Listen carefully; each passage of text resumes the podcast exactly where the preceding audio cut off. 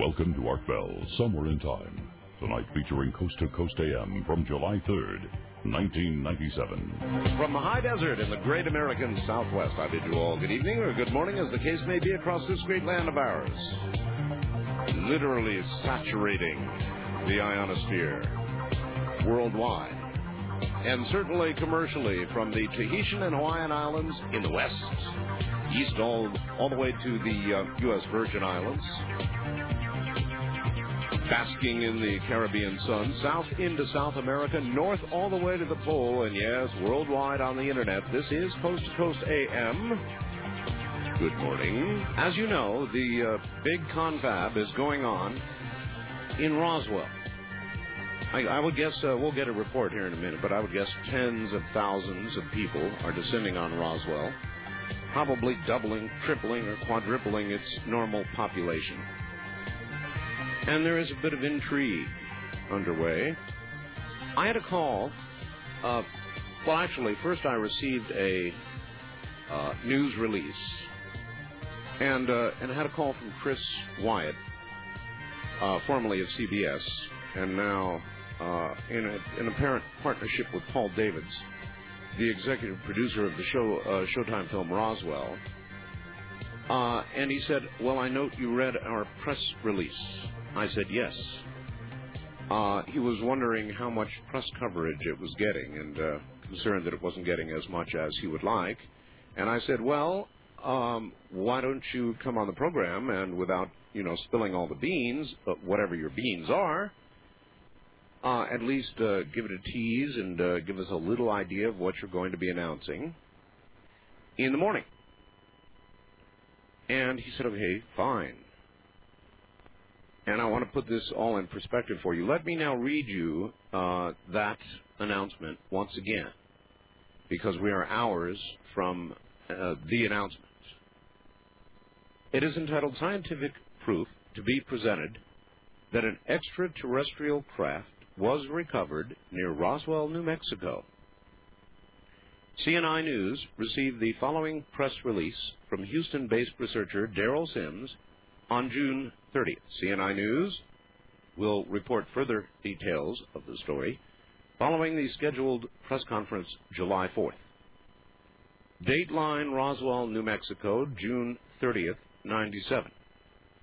A press conference scheduled for 9 a.m. July 4th, 1997 at the Pearson Auditorium. Uh, it says here Rierson, but I believe it's Pearson Auditorium on the New Mexico Military Institute campus in Roswell, New, Mex- New Mexico, is going to present the results of scientific tests performed on crash debris found near Roswell, New Mexico 50 years ago that once and for all prove that the downed vehicle was not of Earth origin. A research scientist from a major university involved in the testing will be on hand to discuss the methodology and results of the isotopic ratio tests. And this is very important, folks. Um, isotopic ratio tests, Linda will explain them shortly, um, will tell you beyond any shadow of a doubt, or for the most part beyond any shadow of a doubt, whether something is of Earth origin or not.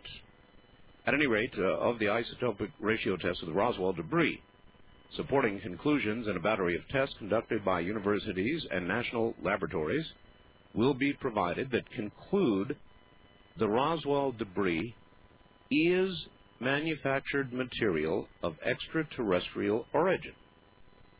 Paul Davids, executive producer of the Showtime film Roswell, is sponsoring the presentation of the evidence during his program at the 50th anniversary along with images of the actual Roswell crash debris. The chain of evidence will also be presented, validating the Roswell incident as the recovery of a crashed extraterrestrial vehicle. So the day went by, and I didn't hear from Chris Wyatt. So I got hold of uh, Paul Davids' office and put a call in got his motel room in Roswell, and put in a call to Paul Davids. I was asleep when he returned the call. My wife answered.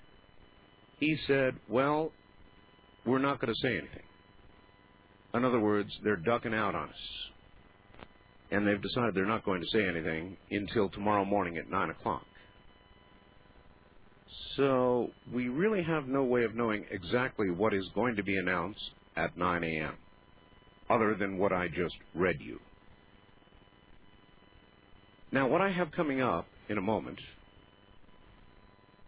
uh, well, let me tell you what's ahead in the evening is first, Linda Moulton Howe, who is presently at Roswell and has been talking with some of the individuals involved.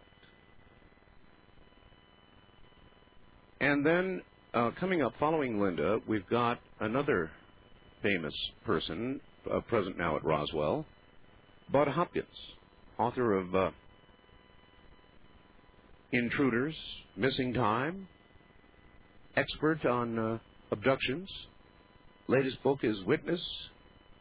We'll talk a bit about the uh, Betty and uh, Barney Hill story and all the rest of that, and no doubt the goings on at Roswell. So there you are. That's the setup. That's where we are. We were to hear something about this press release, but for some reason, at the last minute, they chose uh, not to come forward. And I'm just giving it to you uh, straight out.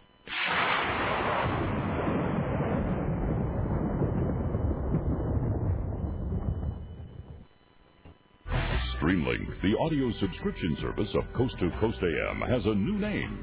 Coast Insider.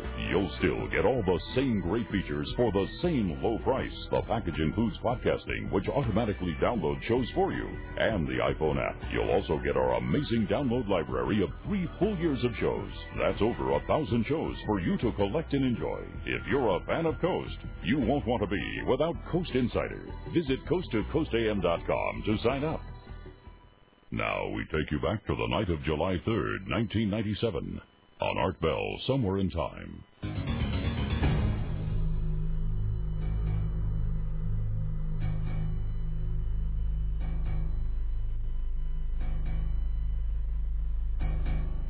All right, uh, one more thing that I want the audience to know, and that is during, uh, well, let's see, I received what we affectionately call arts parts made up of bismuth and magnesium about 15 months ago or more. And uh, during the course of that 15 months, when Chris Wyatt was with CBS, he contacted us, plural, as in myself and Linda Moulton Howe, and uh, was for a time working with us. Since leaving CBS, he apparently has connected with uh, Paul Davids in some regard, and um, so we're not exactly sure what uh, the nature of the announcement uh, tomorrow is going to be, but uh, Chris Wyatt was aware, uh, quite aware of the um, Biz Mag investigation ongoing. And by the way, it still is, and that's uh, what you're about to get updated on. So, now to Roswell, New Mexico, and Linda Moulton Howe. Linda, hello. Hi, Art. Yeah, the timing in all this is extraordinary and perhaps a little bit strange. Uh, the last three hours, I have been at a cocktail party that was held by the mayor of Roswell. And during that cocktail party, both Chris Wyatt and Paul Davids uh, and I talked mm-hmm. about what it is that they're planning to do tomorrow morning. Right. And I said, let's go on Coast to Coast tonight and let's talk about this because, and this may be part of the irony of the timing, I have been trying to do the most solid research that I could on the bismuth magnesium outside of, the, of any spotlight uh, and not doing anything prematurely and making sure that we had all our ducks in a row and that we had hard, hard edged information that I could report periodically. Linda, before we launch into that, um, there's a large audience out there, frankly, because I haven't been talking about it a lot, that doesn't even know what we're talking about. Okay. Um, 15 months ago uh, Right. or so. April 1996, Uh-huh. you received the first letter, and then somewhere uh, we had five letters, one to me and four to both of us, sort of, all having to do with radio reports that I was doing after we received uh, two different shipments. One that appeared to be all almost 100% aluminum pieces, and then a second shipment of a very strange series of a half a dozen or so, a material that was about two inches long, an inch to an inch and a half wide, quarter of an inch deep, silver on one side, black on the other, and when we did a series of tests, actually six institutions now have analyzed the same uh, elemental composition. We've done uh, Carnegie Institute analysis of the isotope comp- uh, composition in Washington. Everybody has found the same thing. They were dealing with thin layers of bismuth and almost pure magnesium, a little zinc in that layer alternating, and that the bismuth and the magnesium do not have any other elemental composition in between them. There's nothing that's bonding. No oxygen has been discovered. And that these alternating layers are so thin that the bismuth layer alone is about half the size of a human blood cell. A human blood cell is 7 microns. The bismuth layer is uh, ranging from 1 to 4 microns. And this is a very interesting point right from the very beginning, the first professor that I sent this material to, to do a scanning electron microscope photograph of and to do what's called electronic dispersive spectroscopy to look at elemental composition, called me and said, there is a strange wavy pattern going through the bismuth and the magnesium zinc. And he, in fact, at this university, he called in a geologist to look at this. And they were always puzzled. And right from the beginning, the question was, how was this material made? And we had a one man who tried to make it four different attempts with what was called vacuum vapor deposition and never was able to reproduce it. Just in the last week, this is how thin the timing is on this. Well, you're still missing a little bit. I mean, in that interim, my God, Linda, you went to every oh, yes. rare metals manufacturer we yes. could lay our hands on. You went to a lot of the national labs. Yes. Uh, I mean, we did exhaustive oh, yes. research. Absolutely, and uh, and I'm assuming that this audience, but that's right, it was the Dreamland audience uh, who heard uh, the montages that I did at Sandia Labs in Los Alamos and right. the metals manufacturers and the universities and all the people that we've gone to in the last uh, 15 months who unanimously, 100%, have said that they had no precedence for engineering anything with bismuth and magnesium in micron layers. And it led up to, in the last two months, I did something quietly with the help of an attorney. We filed Freedom of Information Act requests with 13 agencies, including the Central Intelligence Agency, the National Security Agency, the um, all the Army, Air Force, Navy, Wright Patterson, Phillips, a whole series of labs and the National Science Foundation and NASA and across the board to the specs of the 1 to 4 microns bismuth, 100 to 200 microns magnesium mostly and a little zinc, uh, and giving the parameters, we have come to that no one anywhere has any reference to these elements being used together in thin layers. Mm-hmm. And the last letter on that came from Wright Patterson, which interestingly enough, 50 years ago probably was front and center receiver of strange technology that was retrieved from crashed objects here in New Mexico and other areas. And today is the last letter in a series of 13 that we received on this strange material that we've got, saying that they had no reference and that they were referring me back to agencies that we had already filed FOIA requests to who had no information. So all of that was uh, something that I was going to uh, talk about uh, with you tonight or tomorrow night, uh, independent of Paul David and Chris Wyatt, and to let the audiences know in Coast to Coast and Dreamland that on Saturday here in Roswell at 2 o'clock in the Pearson Auditorium, my entire presentation is going to be the best slides, the best videotape, and the best spectra that we have on this mysterious bismuth magnesium layered material that after 15 months no one knows precisely how it was made or what its function could be, but there's been a lot of speculation.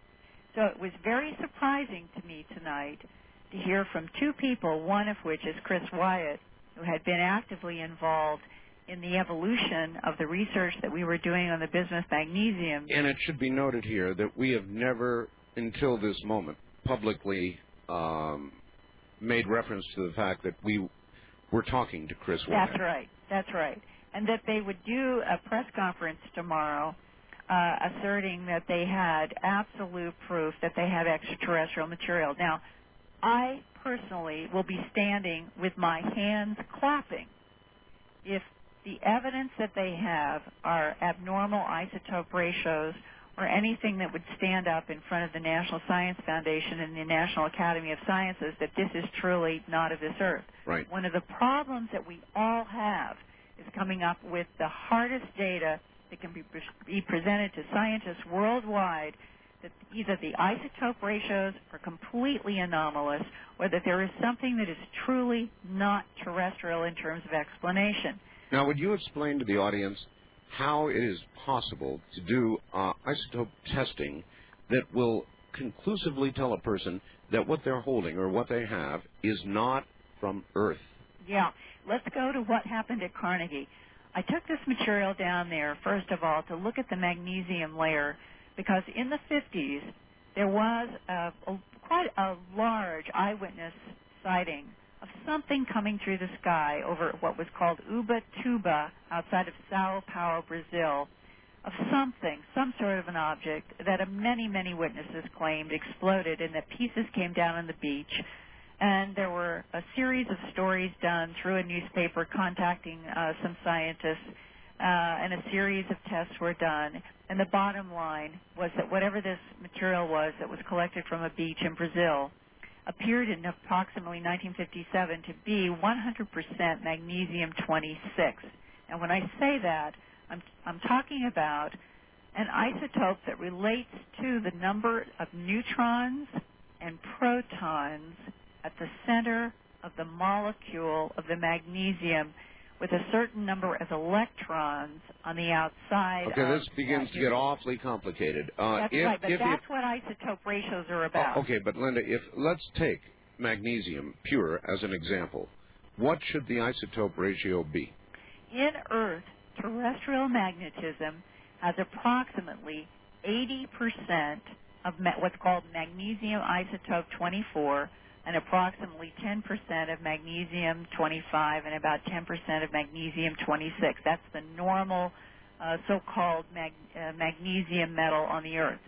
And it can range in different percentages of that, give or take. Now, when I went to Carnegie and we did the isotope study on our bismuth magnesium material, it turned out that in the magnesium that we were dealing with, in the material that we have, it's the actual physical material, there was about 11% more magnesium 26 than there would be in what we would call terrestrial magnesium ore, but not outside of terrestrial parameters.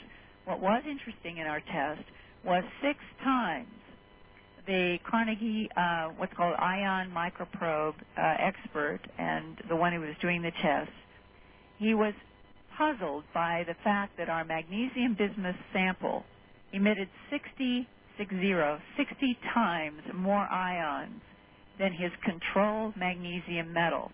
Mm-hmm. It has never been totally explained why the material that we have, and you've got you've got now too, yes, is why does it emit 60 times the number of ions? And I have talked with a, a whole series of scientists just in the last three or four months, uh, talking about this whole issue of certain crystal faces and the construction and crystal face construction and why this might occur.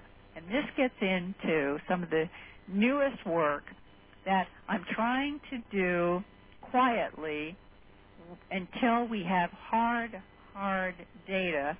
But the suggestion is that the material we have may have been done with something that is called laser welding. It is part of research that's being done in IBM and other areas, and laser welding has been uh, one of these, we'll call it one of the more advanced areas uh, in high technology on our planet. And one of the interesting aspects of laser welding, which means putting metallic layer, layers together with lasers, is that you will end up with that wavy, corrugated pattern that has always puzzled people about the material that we have. Now, Hmm. another aspect is the question that many people, that scientists that I've sent this material to or we have shown the spectra to, they've all said there has to be a bonding agent. And we've never found oxygen. We've never found anything between these layers. What is holding the bismuth and the magnesium zinc together?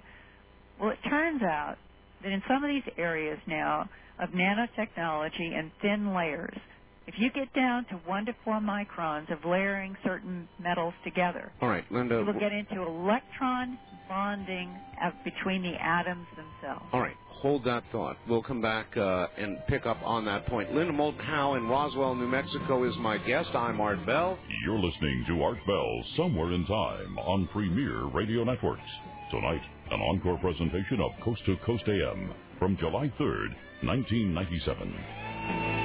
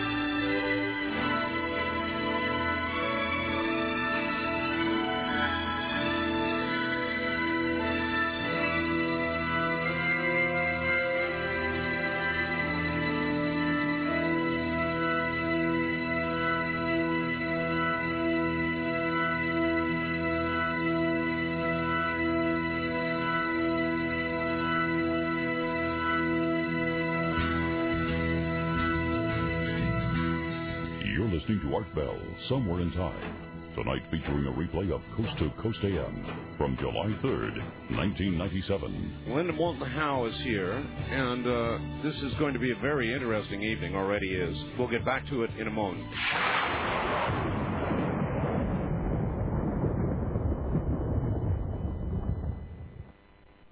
Now we take you back to the night of July 3rd, 1997 on Art Bell Somewhere in Time.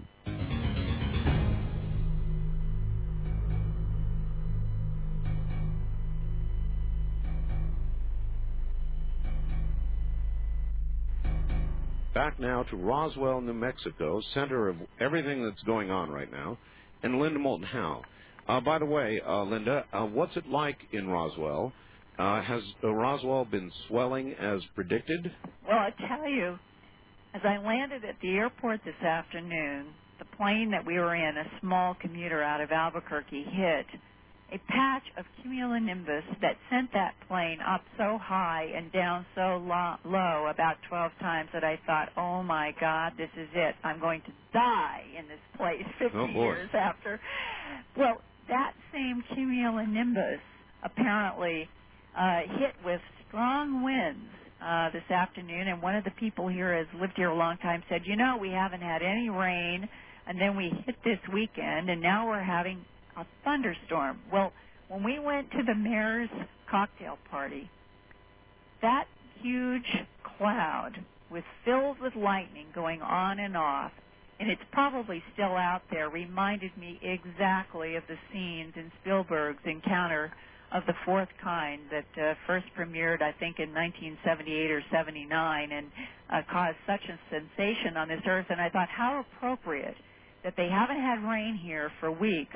And here is the night that everybody uh, is gathering, and we've got a cloud that will not quit with lightning inside hanging right over the city of Roswell. And I'm not saying there's a craft in there. I'm just saying that the lightning and the thunder tonight, uh, even to the locals, was a dramatic opening to uh, the next two or three days. And I would not say that it looks like Woodstock. Uh, you don't have people every square inch of every square mile.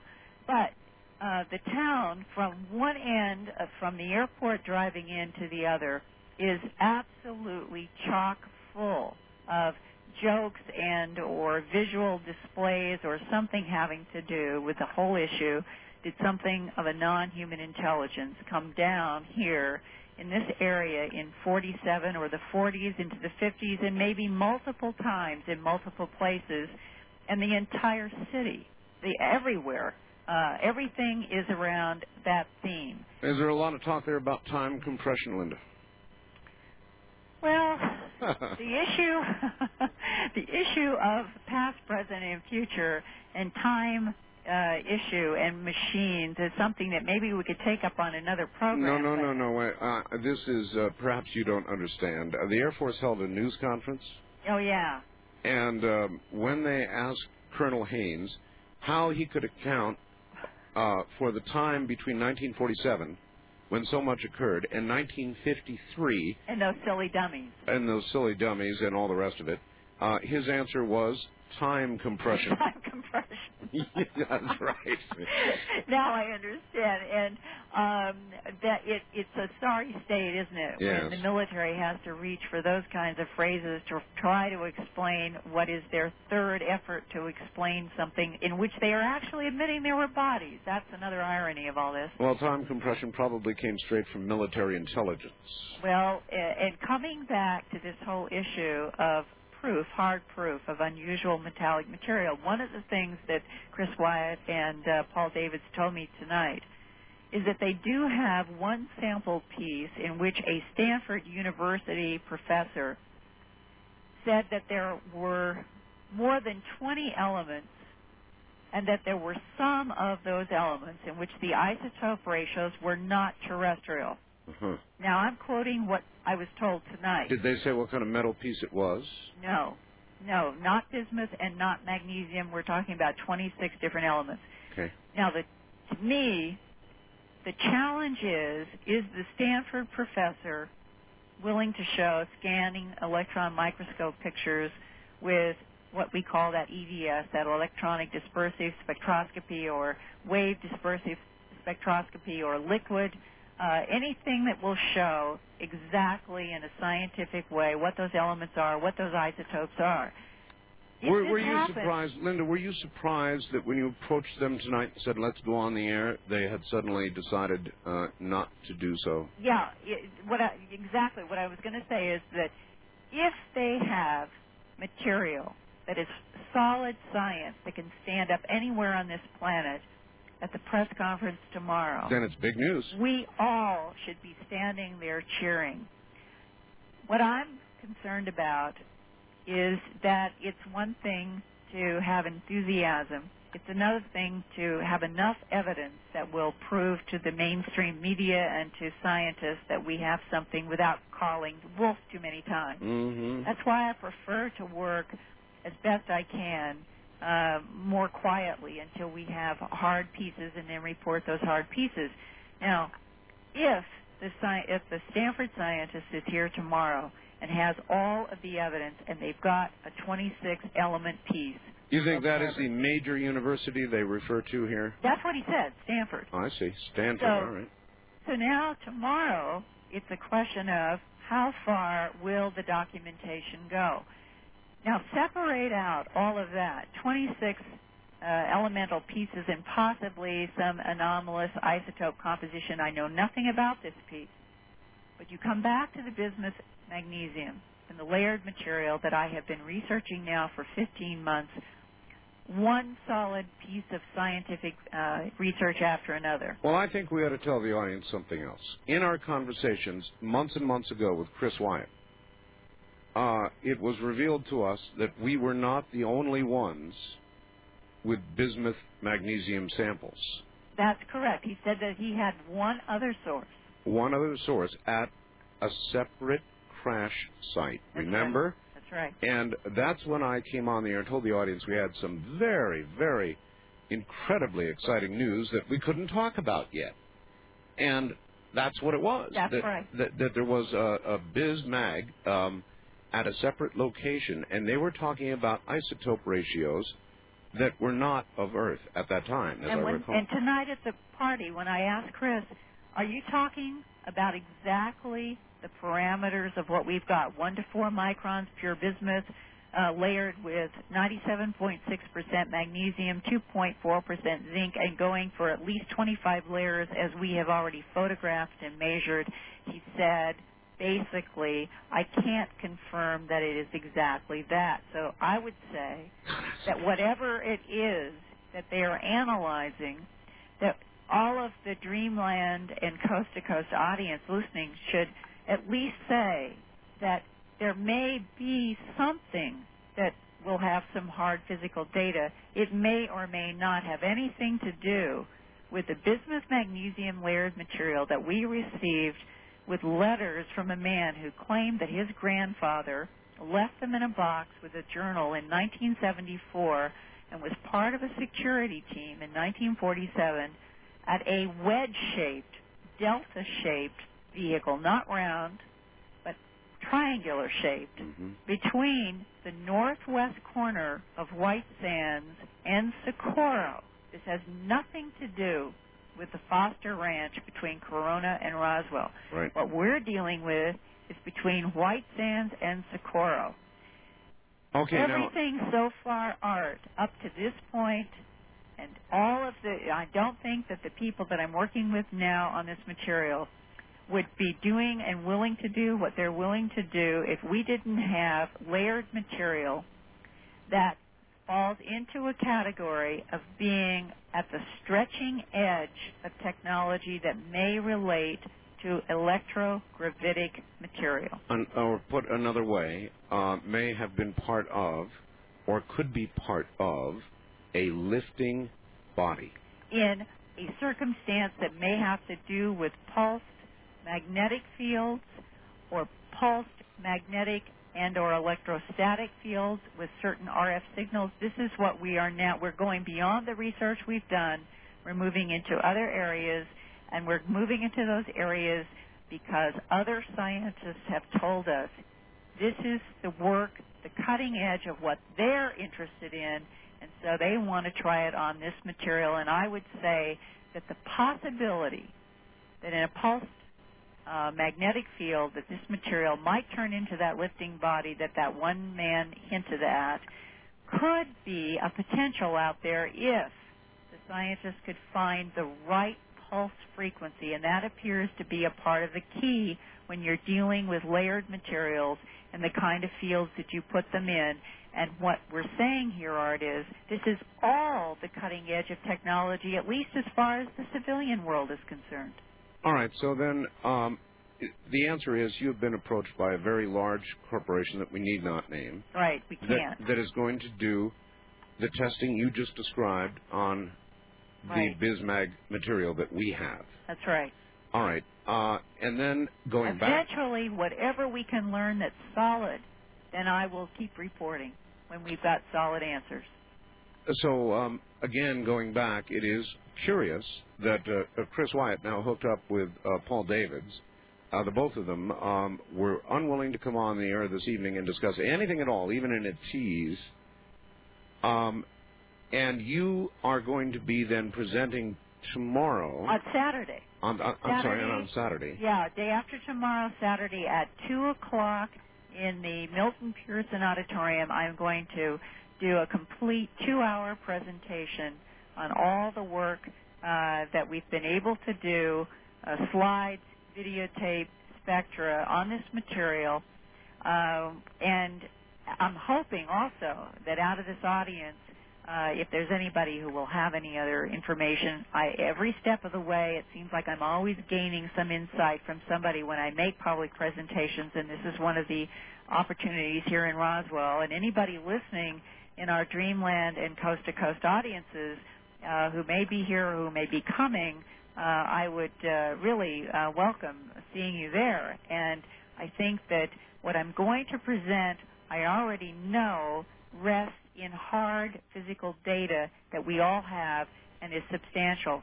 What I am concerned about is if we have material uh, tomorrow at the press conference that we don't have hard data about, then it may be that it, it is a problem if we are not all reporting hard science when it comes to hard physical material. And if they've got it, hooray. But in terms of the bismuth magnesium, based on the conversations tonight, it sounded as if they may have something that is different and that what they really feel Right. that they've got the strong material for is 26 some elements with perhaps some isotopic anomalies and uh, where that specific crash or retrieval is from, they haven't announced that either.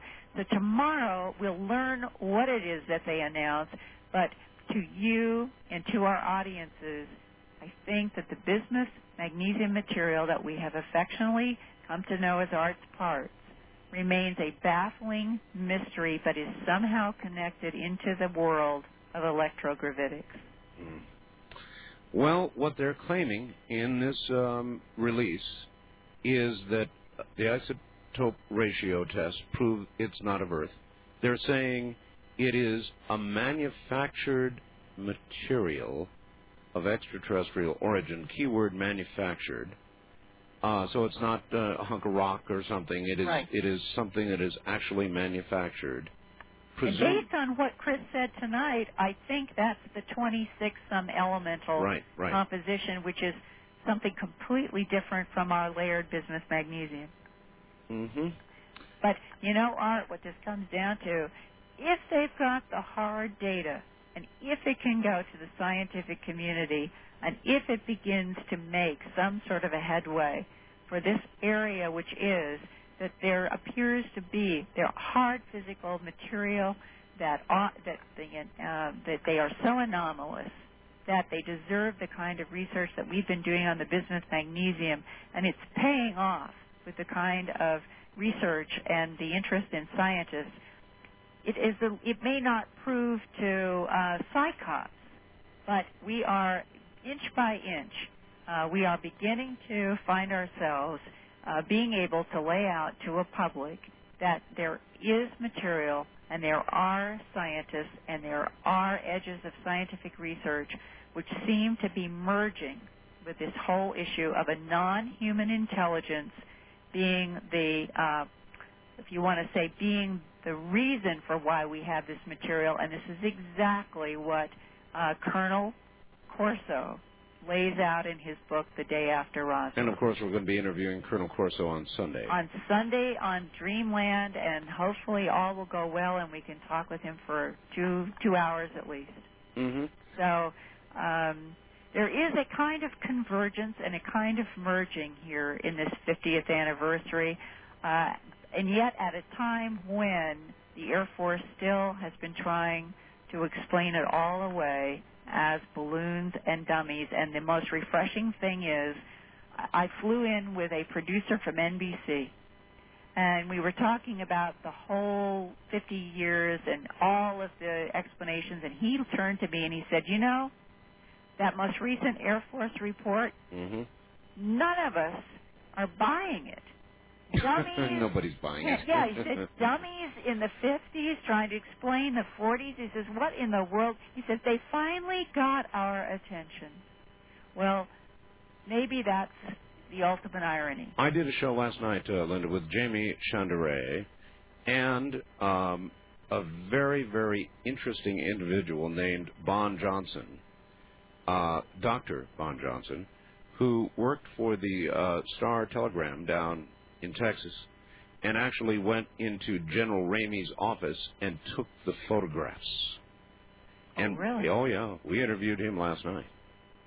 And did he support the notion that there was something contrived about presenting uh, the balloon pieces, as uh, Jesse Marcel Sr. had said before he died? Well, he said that what he photographed was not a balloon, and that in his opinion, and I'm just about exactly quoting him Mhm. here, um, if it had been a balloon, uh, that um, uh, the general uh, would have probably resigned rather than had his uh, photograph taken with balloon debris. That was what Bond Johnson said, Dr. Bond Johnson. And uh, Colonel Corso, in his book, The Day After Roswell, has made it very clear that our government felt that it was over a barrel in all directions coming out of World War II, faced with total unknowns, both in bodies alive and dead, and a craft that had no understandable technology, and that the only uh, safe course that they could devise at the time in the 40s to keep any advanced technology out of the hands of perceived Cold War enemies or hot war enemies, Mhm. and to keep what they considered to be a, um, a status quo in the mass population uh, to prevent any kind of mass panic was a policy of silence, which, for right or wrong, ha- has been for 50 years in place and apparently still is.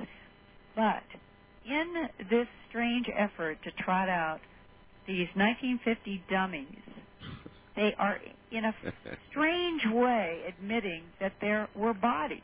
Linda, I would like you to and do. this gets into art the issue of extraterrestrial biological entities and who they are, what they are, and why. All right, Linda, um, we're about out of time, so what I would like to do is ask you uh, tomorrow after this uh, news conference. Right, I would like a a private call from you, right. and then b tomorrow evening, uh, if it seems appropriate, uh, to bring you on for a short time to give me to give everybody your assessment of the scientific validity of what is presented tomorrow. Right. And I And I think we both agree, and we do. You said it, and I'll say it now. If they've got the goods, and this is the smoking gun, then we'll all stand up and clap.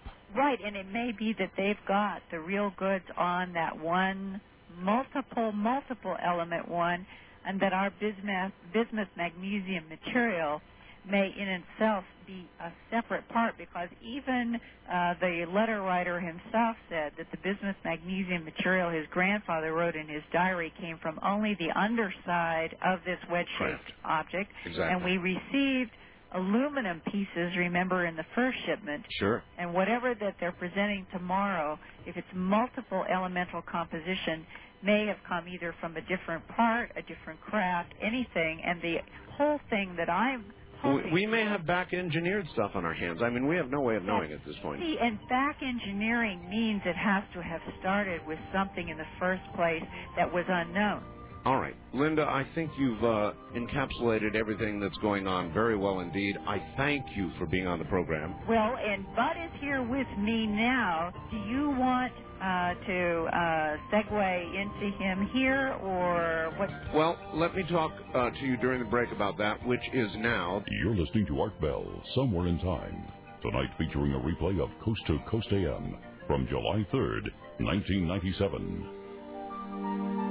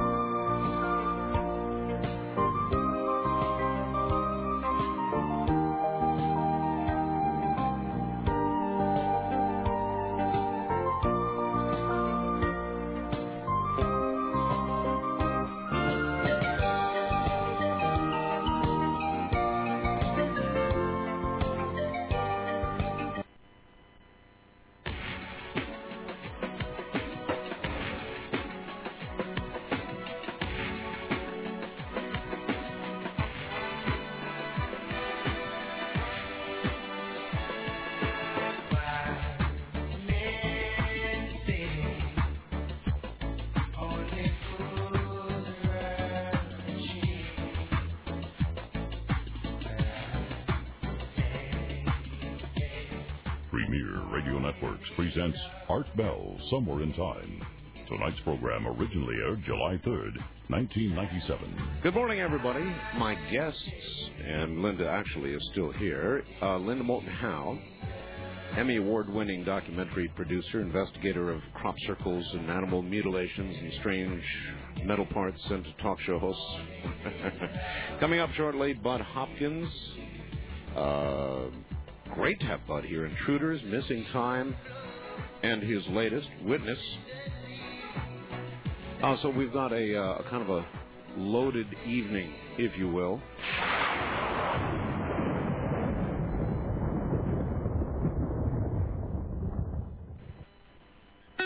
Okay, so you've got Streamlink for full access to coasttocoastam.com. You've downloaded the Apple iPhone app to take it all with you on the go, and you get the daily Coast Zone email newsletter delivered right to your inbox. But aren't you forgetting something? Yes, you are. It's the one and only After Dark magazine. Coast to Coast AM puts out a monthly four-color magazine that readers have been enjoying for more than 15 years. And each month you can read very personal editorials from me, George Noory, interviews which covers areas that you don't hear on the air, articles from guests which are not on the internet, and relevant news stories that don't always get covered by the mainstream. Subscribe now and cover all of your Coast to Coast AM media bases. Call our new number at 1 261 6392. That's 1 261 6392. It's $39.95 for 12 monthly issues. You can also subscribe online at coasttocoastam.com. That's www.coasttocoastam.com. Here's what you missed on Coast to Coast AM with George Noory. Why does it seem that evil spirits seem to come through Ouija boards? Some people claim that they use the Ouija board and nothing adverse happens. However, it's my opinion that somehow it opens a door, and there seem to be evil spirits just waiting for that opportunity for somebody to be sensitive enough that they can take over some of their control. They'll change and start showing their true colors. Now we take you back to the night of July 3rd, 1997, on Art Bell, Somewhere in Time.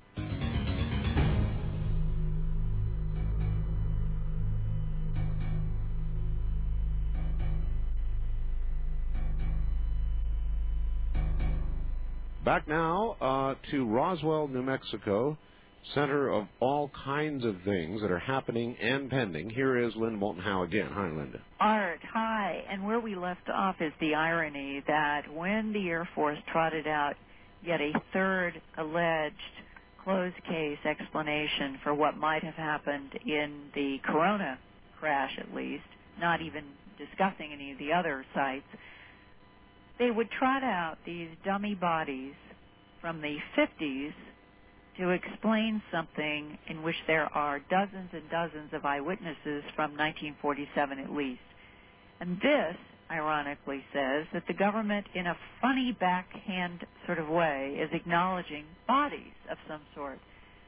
Well, that was the 40s into the 50s, and at least in the modern age, this issue of first human descriptions of something falling into a non-human or extraterrestrial biological entity category, that is a government phrase that is used, the EBINS, was the Betty and Barney Hill case in 1961 in New Hampshire. And with me is Budd Hopkins, a man who has been in the trenches on this difficult story of the human abduction syndrome now since at least the end of the 1970s has done two of the most important books in the literature, the groundbreaking Missing Time and Intruders, the newest book having to do witness with an extraordinary case in New York.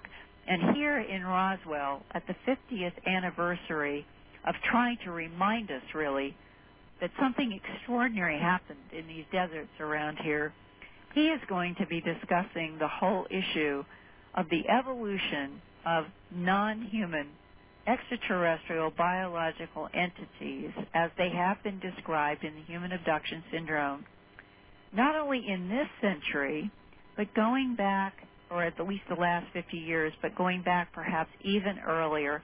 And I'm now going to introduce a man that I have known since I did a strange harvest in 1980 when his book Missing Time came out. I have known and respected this man for a very long time and uh, Budd Hopkins, uh, the man who has made us pay attention to the Hmm. fact that a non-human intelligence uh, appears to have been interacting with humans for a very long time, and here he is. All right. Hi, hi, Art. Hi, Budd. Great to speak with you again. Great to speak with you. Uh, Budd, Lynn, as she introduced you, she talked about the evolution of EBEs. hmm And, you know, we never have heard very much about the evolution of EBEs prior to, um, oh, even the 50s, uh, Mhm. p- perhaps. Uh, but you're saying there is a history. Well, it's, it's more the evolution of their interaction with us than uh, their own personal uh, evolution, which uh, I don't think any of us really know very much about. But um, the thing that's really fascinating is, of course, there were UFO sightings from eons ago, and and uh, some of which are quite interesting back in the Middle Ages and so forth. Um, but uh, I think the real um, uh, kind of modern um, whole series of UFO sightings uh, that were really taken very seriously began in World War II when uh, we thought they were some kind of Nazi secret weapon. Right. Uh, the so-called Foo Fighters, and then of course when we started capturing German pilots who said, "What are those things, those discs that you send up following our plane?" we realized they weren't German, but um, and of course we go on into Roswell and the 1947 wave and the 52 wave and so forth and so on. Um, but I think that the one thing that wasn't really being looked at very seriously is exactly what they're doing if they're flying around. Sure. And I think Roswell could be regarded as uh, uh, a crash of a getaway car at a time when nobody yet figured out what the crime was. Put And, well. Uh, in a certain sense, uh, human beings have always been the object of the uh, UFO occupants' interest, and uh, I think that, uh, of course, the the abduction phenomenon, which uh, the public tends to think of as uh, somehow beginning with the Betty Barney Hill case, the 1961 case that came to light in '66, but it was just, of course, the first one that's come to light. And I have uh, I've worked with two people who had uh, abduction cases in the 1920s. Uh, I, and they're totally classic cases with uh, every um, kind of uh, post uh, uh, post uh, post traumatic stress disorder uh, symptoms showing up. Can you tell us? Can you tell us something about those? I I've never heard a word about anything from the 1920s. Yeah, well, okay, just one example. Um, the woman was uh, at this time about seven years old. Uh, she went outside, uh, was playing. She, uh, this was in um, uh, a little town near New York City, Rockland County. She saw a kind of glint of light, even though it was somewhat overcast, and looked up, and there was this very large object that she said looked like a kind of balloon, a dirigible. Uh, except she said the thing was metal, and it was just above the trees, and it was quite huge. And she watched in fascination, and these small figures uh, started floating down from the uh, this huge object, and um, she got, of course, terrified at that point because they were staring at her, big eyes. I mean, all very classic things. And this woman, of course, when I interviewed her in the 1970s, was uh, elderly and was not at all familiar with this material. What year had this occurred? Uh, this occurred about 1928. 1928. And uh, at any rate, she ran from the object, from these uh, figures, and um, the next thing she knew, uh, she was uh, quaking and in terror, and her mother was calling, and she had been something like two hours late for coming in for dinner. And she had no account of where she'd been for those two hours. Here's a missing time classic case. Uh, and she found that she had a um, um, a deep cut on her right leg that she didn't remember how it uh, was formed, and there was no blood. The cut was holding together. And uh, from that point on, she began having uh, all kinds of psychological problems, fears. She used to go up in the attic. She had a certain little place she would uh, made her own little uh, place to go and play. She was terrified ever to go in the attic. Never would do it again. She uh, would never uh, stay at home by herself, even though she, at the age of seven she did frequently. She insisted her parents be there with her. There were all kinds of problems. Anyway, and on and on it went. But um, it's just one one more case uh, that could have happened, of course, yesterday here in in uh, the United States rather than uh, back in the 1920s. All right, and then we can even go back uh, to much earlier times. We can look at glyphs that appear to show creatures or craft. Right. I, I think there's you're- you're right. There's a tremendous amount of evidence suggesting that they have made visits before, but and the abduction uh, phenomenon is, is kind of hard to establish prior to the 19th cent- to the uh, 20th century because we really can't interview people. It's very hard Right. to know what uh, to make of some of the written accounts. But, uh, Budd, what Mhm. w- what would a continuing uh, interaction with human beings suggest to you? Let's say that it's been going on for as long as we've been here. Mm-hmm. Uh, if you look back at the glyphs and, and presume that it was some of the same stuff going on, what would that suggest to you with regard to um, motive? Well, that's hard to say, and it's possible, of course, that motives have changed over the period of time, over over the, the many centuries. Uh, I, I feel, in a very uh, very intense way, that this whole thing is speeding up. That the interaction uh, might have been very, very rare, very sparse in years before.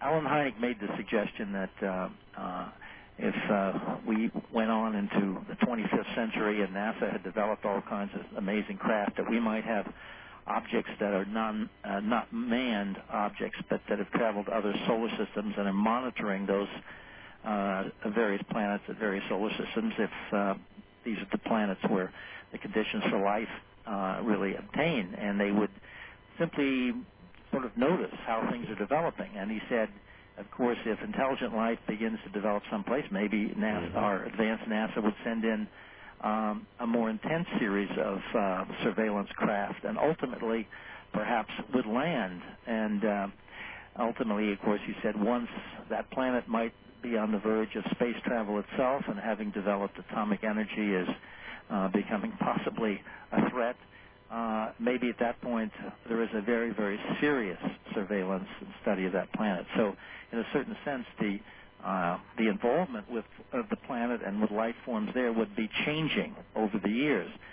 But what seems to happen now, to me, is that uh, uh, the, the whole attempt, and I think this is central to the entire UFO phenomenon, the attempt of the UFO occupants to create some kind of a hybrid mix between humans and aliens. Um, that that whole process is speeding up, and in a in a way that's it's rather alarming. Uh, it also, of course, suggests a reason why there would be uh, alien interest in us that would be maintained in a covert way over quite a period of time. Because uh, since we're not fruit flies, if you were working uh, generation after generation within the same family, within the same bloodline, uh, you, uh, I mean, just in a very simple-minded way, you you mix uh, half alien, half human characteristics, and then uh, that particular mix is uh, hybrid mix is reunited again with uh, a fully human uh, um, ovum or sperm, and you would get then something that's three quarters human and only one quarter alien. Over it would take many generations to bring this particular hybrid mix closer and closer to resembling human beings. Uh, and I think that it, it, the evidence would suggest that this is exactly what's going on. And for some reason, the UFO occupants need to create this hybrid mix for whatever purposes we do not know. Well, Budd, we all know that in, in the course of human evolution, there is, in fact, a missing link that cannot yet be accounted for. Right. Something happened. Right. Well, and there's certainly no reason to assume that uh, that there couldn't be uh, uh, we couldn't have been helped along uh, on our development towards intelligent, upright life and so forth by uh, uh, aliens from the outside. There's been, of course, infinite amount of speculation about this uh, over the years, but uh, we don't really know for sure. Okay, I, I wrote a book, Budd, myself. It's called The Quickening from a layman's point of view, which looks at nearly every aspect of human endeavor, Mhm. from um, uh, politics to uh, social behavior to the economy to uh, the environment. And I called it The Quickening because I observed, simply and documented, that in nearly every aspect of human behavior, uh, we're experiencing a quickening. Things are exponentially getting faster and faster and faster. Absolutely. You agree with that? It Oh. fits in. Oh, absolutely. And uh, well, I mean, technologically, I mean, it's it's uh, an exponential jump. I mean, when you think of where technology was in 1947, say, Yes. where it is now, it's just incredible. Um, and of course, uh, uh, I, I think that, that a great deal of that is just intrinsic to the process of uh, of scientific development. I don't know that you have to uh, posit alien interference there but uh, certainly th- this this intermix with human beings, which seems to me to be central and uh, and really quite an alarming aspect of all of it, uh, gives a motivation for the for maintaining uh, a whole covert uh, attack, so to speak. Uh, the, the thing, incidentally, that I uh, wrote about in my book Witnessed, uh, which is just now out as a paperback, uh, has to do with a, uh, a UFO abduction that was uh, not only witnessed, but uh, it was deliberately, it seemed to me, staged so that many important people uh, and independent witnesses would see what they could do. It's the first time we've had any report that I'm aware of that would uh, seem to be like the mythical idea of the landing on the White House lawn, and it seems to herald a new development in their attitude towards even uh, earthly governments. Witnessed. Can you give us a brief idea of what it is? Uh, witnessed is about uh, uh, a case where a woman uh, was seen floating out a 12-story window with three alien figures in a downtown New York apartment building at 3:15 in the morning. Wow. Uh, this was back in 1989, and uh, I have witnesses to all or part of this incident at five different locations. Uh, automobile engines stopped, and of course, uh, there isn't all that much traffic or all that many people up and about in 3:15 on a weeknight in New York, but there's still plenty of people.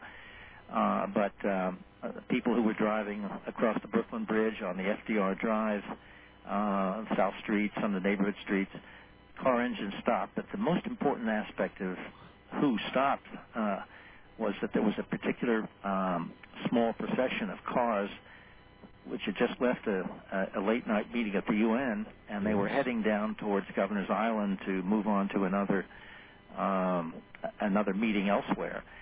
And these important political figures all had their automobile engines die and uh, witnessed this, Holy as smokes. if the aliens wanted those people to see what they could do. Budd, I have never heard a word about this. Now let me get this straight. You said you said a woman floated out or through a building with alien beings. Right, in a beam of light, this whole thing taking between a minute and a minute and a half, something like that. And this was witnessed by how many people? Well, I have, I, as I said, I have witnesses at five different locations who saw all or part of this. And in terms of the uh, aftermath of this case, which is ongoing uh, because of the involvement of all these uh, people who were um, really principals in it, uh, the book that I've written uh, deals with about 20 different individuals who are um, who were enmeshed in this case, one level or another. And of course, uh, uh, the wonderful thing from the point of view of, uh, of, of presenting this as evidence is that uh, this case wipes out any possible explanation uh, that the fact that the uh, uh, skeptics have come up with, which are usually um, sleep paralysis and, and I- illusions and everything. sure I've heard them all, but Yeah. uh, this is incredible. I mean, except the hoax. How can you be writing this book now? And and I have not heard of this case. Well, I don't know. I guess that says something about the publicity department at Pocket Books, my publisher. Wow. But at any rate, uh, it's um uh, and the, the, the, this case uh, uh, occurred. The incident occurred, the central incident, um, on uh, November 30th, 1989, and that was a date in the uh, real center of the breakup of the uh, Soviet Union, when all kinds of uh, international events were were boiling left and right. It was the day that, uh, for instance, that Gorbachev met with the Pope.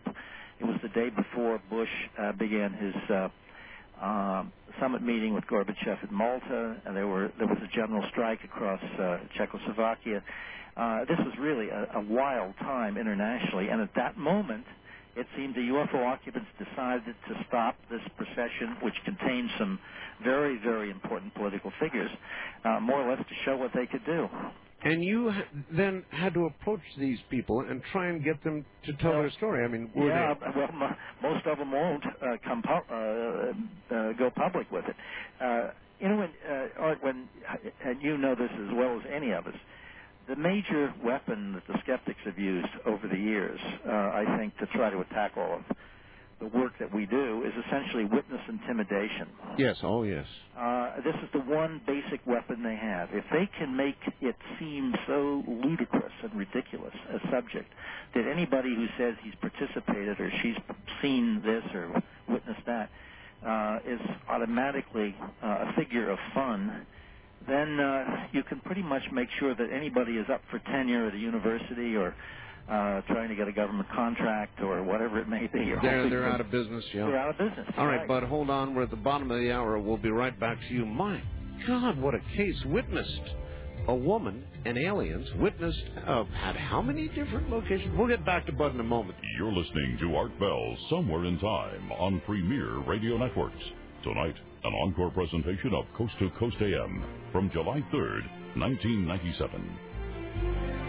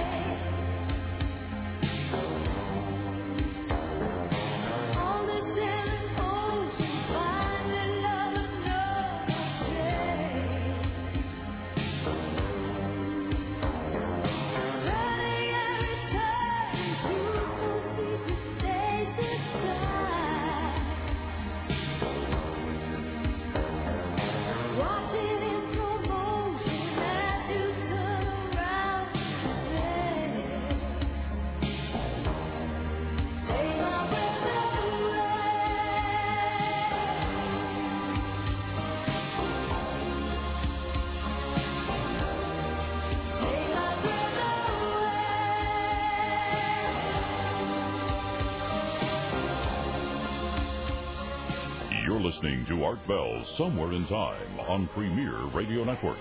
Tonight, an encore presentation of Coast to Coast AM from July 3rd, 1997. Uh, stick around. I guarantee we will take your breath away. There's no question about it. Right now, with me is Budd Hopkins. He'll be back in a moment. His latest book is Witnessed. And we're going to roll over that one more time. I mean, uh, the story he's telling in that book, that'll take your breath away, all right. Oh, gosh. Uh, how that could have occurred and uh, that information have been gathered and not uh, have become public before now is incredible. Anyway, um, very quickly, let me note for my audience that my book, uh, The Quickening, the one I talked about a little while ago uh, with Bud, is going to be generally uh, um, available in stores in late August and early September nationwide. And uh, we are now at the final, and I mean the final opportunity for you to get a signed first edition copy of the book. What's going to happen is uh, now through um, Dreamland, this coming uh, Sunday, with, by the way, uh, Colonel Philip Corso, uh, you can get a signed first edition copy. After that, forget it. I'm done signing. I'm done. I'm done. I'm done. So if you want one, you've got to order between now and Sunday. That's the cutoff time. Then there may be a period of time when the book will not be available at all because it'll be basically sold out. They'll go into another printing, and it will be uh, available nationwide. And so I just wanted to get all that out.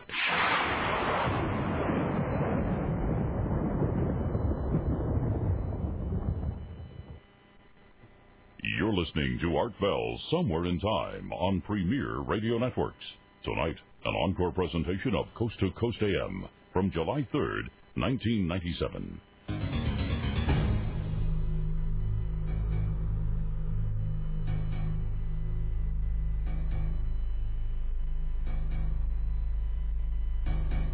Back now to Roswell, where there is a gathering of the Eagles, and one of them is Budd Hopkins, uh, whose name you should know very well indeed, wrote Intruders, Missing Time, and now this incredible new book called Witnessed. Um, Budd, uh, from Salt Lake City, I've got a fax here begging you, and I, I have to recall a lot of the audience is younger, hmm uh, asks, what is a Foo Fighter?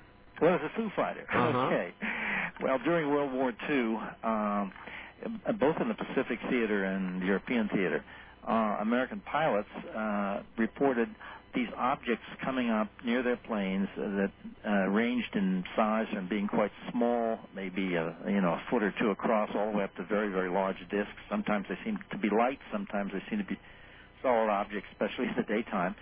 These things would almost attach themselves to the wingtip tips of the planes and fly along and then zoom away. And there was a uh, comic strip at the time called Smokey Stover, and uh, one of the sayings in the, uh, comic strip was where there's uh, where there's smoke, there's foo, with F-E-U, the French word for fire. So these things were somehow called foo fighters, and uh, that was uh, uh, uh, spelled F-O-O usually instead of the French spelling. So that was uh, that was the explanation for flying discs then. Then, exactly. We we saw them in, in a military context, and uh, incidentally, uh, one a, couple of things uh, popped into mind from uh, from things you mentioned, Art, about uh, uh, this case that I've written about and witnessed. And one is uh, a woman witness on the Brooklyn Bridge when her car stopped. The engine died, uh, the lights went out, as it as happened to several other cars. And she said when this thing lit up and she saw uh, these little figures, they looked like little balls from a distance, rolling out of a window, 12 stories up, and then being lifted up into the craft and uh, these rotating lights around the craft. She said, you know, but it was so real it looked fake, and I thought they're making a movie down there. I'm watching a movie being made. She Uh-huh. thought this was uh, Steven Spielberg or something. What about the woman herself? Well, the woman herself, uh, Linda Cortile, who I had worked with, um, I had met uh, her and uh, maybe eight months before. Uh, she's a, a, an Italian American uh, woman born in this country. Uh, her husband has a, a blue collar job. They have two sons, and uh, it's a very quiet little family.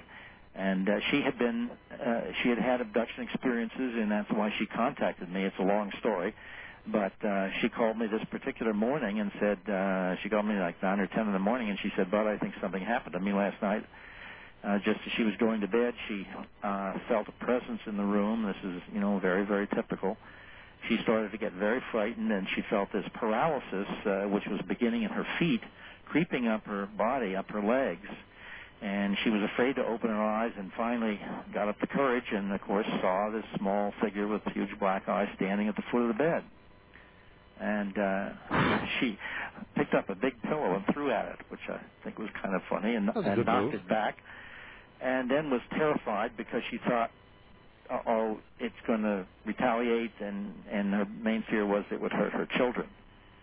Um, her, The, the pillow knocked it back. yes, it You know, uh, let me just quickly touch on this or ask you about this, Budd. I have heard in repeatedly, again and again and again, in these abduction stories, Mhm. where people have pushed or struck out or now thrown a pillow at them. Uh, they are physically affected very easily, as if to suggest they are not physically strong. Absolutely, you're absolutely right. No, that's that is the report. People are, but and I think that's the reason uh, human beings are, are paralyzed uh, because I think uh, they are quite physically fragile, the UFO occupants, and and uh, therefore they have to protect themselves. You know, it's an interesting thing that uh, back in the first case that we really heard about, as I mentioned, of course, the Betty Barney Hill case Mm-hmm. In '66 is when we first read about it. Um, that Betty Hill, who's a rather uh, short lady and uh, not particularly formidable, uh, was uh, more or less given free movement. Uh, she was walked into the craft, and she was not uh, through much of this paralyzed. But her husband, who was a, a tall and powerfully built African American man, was uh, pretty much paralyzed through the whole thing and unable to move, as if they understood that he was the greater threat. Sheesh. Um, how did you manage to put all this together so quietly? Uh, well, what happened is when I worked with uh, uh, this woman, Linda Cortile, um, and we explored this her experience, um, everything she remembered under hypnosis, uh, which was that she was floated out this window and lifted up into the craft. Uh, she didn't see anything out the window. She was um, uh, just except a blue beam of light around her. Uh, in actual fact, as we discovered later from the witnesses, there was one alien above her and two below her. And she was in a fixed position in between with her in a par- uh, paralyzed state, and her head couldn't move, so she's staring straight ahead and didn't see any other aliens. So she was lifted up into the craft, and a, a fairly it sounds a little wild to say this routine um, series of uh, medical quasi-medical experiments or tests procedures took place, and then she was returned. Uh, so there was never any sense that a that we had witnesses, or b that uh, there were aliens above and below her in midair. Uh, How did the story develop? In other words, um, did you hear first from her? Well, I, well, I heard the story first from her about that incident, uh, you know, because I've been working with her on other things. Sure. Then uh, this this was just uh, when I we looked into it and with the hypnotic regression session, we put the thing aside, and uh, I mean I get uh, probably I, I, I hear of probably an, at least one abduction case a week from within the New York City area. hmm Uh, so these things are not a surprise. But then, how did you stumble on? And, well, but the, the the big thing was that I got a letter from uh, 15 or 16 months later. I got a letter from uh, two men reporting themselves to be police officers, saying that they could no longer keep this incident to themselves, and they started to report that they were um, on duty and they were in a car. It, this, it turns out that they were in fact security agents with this important political figure, with one of them and uh, their car engines died, and they were sitting there, not knowing what was going on, and saw this thing unfold.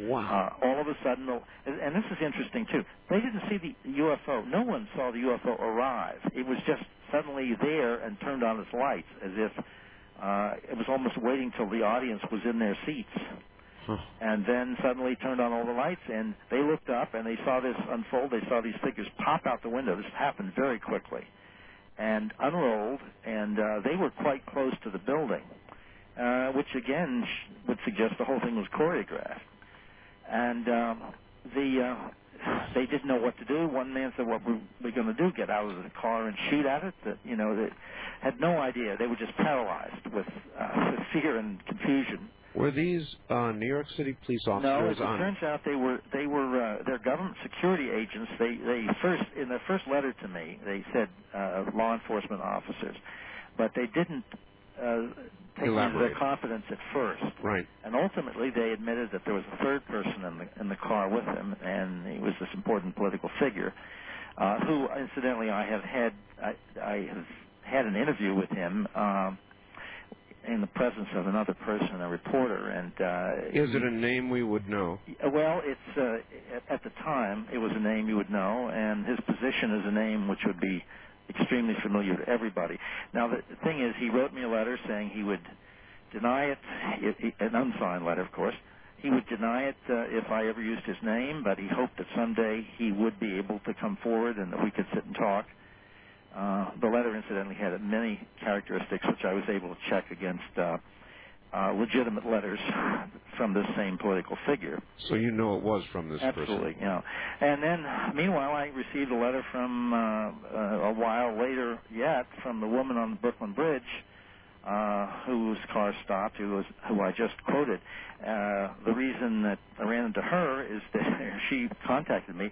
She had seen a CBS program about abductions Yes. and it had stirred up something she'd been trying to put out of her mind, what she had seen. And uh, again, she had sort of wanted to believe maybe this maybe this was a movie she was seeing being made. And uh, at any rate, she went into a bookstore, and and uh, since I've probably done more work in the field than anybody else, and my books are pretty available, Yes. she picked my name out of the bookstore and uh, wrote me. Uh, some of the other people we have uncovered through various methods. It's a, it's a complicated, long, long story. Uh, It's the most complicated thing I've ever dealt with because it seems to have a cast of thousands. But uh, the interesting thing is with some of these people, as I uh, interviewed them, they said the same thing to me. Um, I uh, went home and I thought, was this real? And what, what, what was I seeing? And this is crazy. And we turned on television and radio, listened to see if anybody had reported this, and Sure. we looked in the papers, and there was nothing. So I said, well, did you think of reporting it to anybody? And everyone said, well, of course not. I don't want people to think I'm crazy. um, let me ask you a skeptic's question. Okay. Um, you have written extensively on the subject of uh, abduction, hmm missing time, all the rest of it, and now this latest. Yeah. Do you ever worry, personally, Budd, that your writings and your storytellings um, induce false memory syndrome? Well, uh, uh, that's certainly an absolutely genuine concern, and uh, it's something that I do uh, worry about. And uh, one of the things that I try to do, Art, when I'm working with people, is to test them every chance I get, um, especially under hypnosis, but just in regular conversations, to to try to lead them away from what would be the patterns that I'm very aware of. And I'll give you an example of, of, of this kind of leading.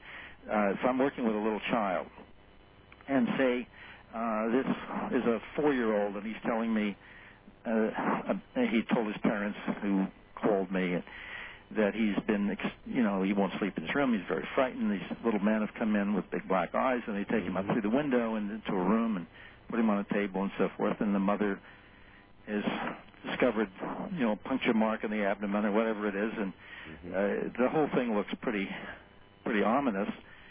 Uh, suggesting it really happened.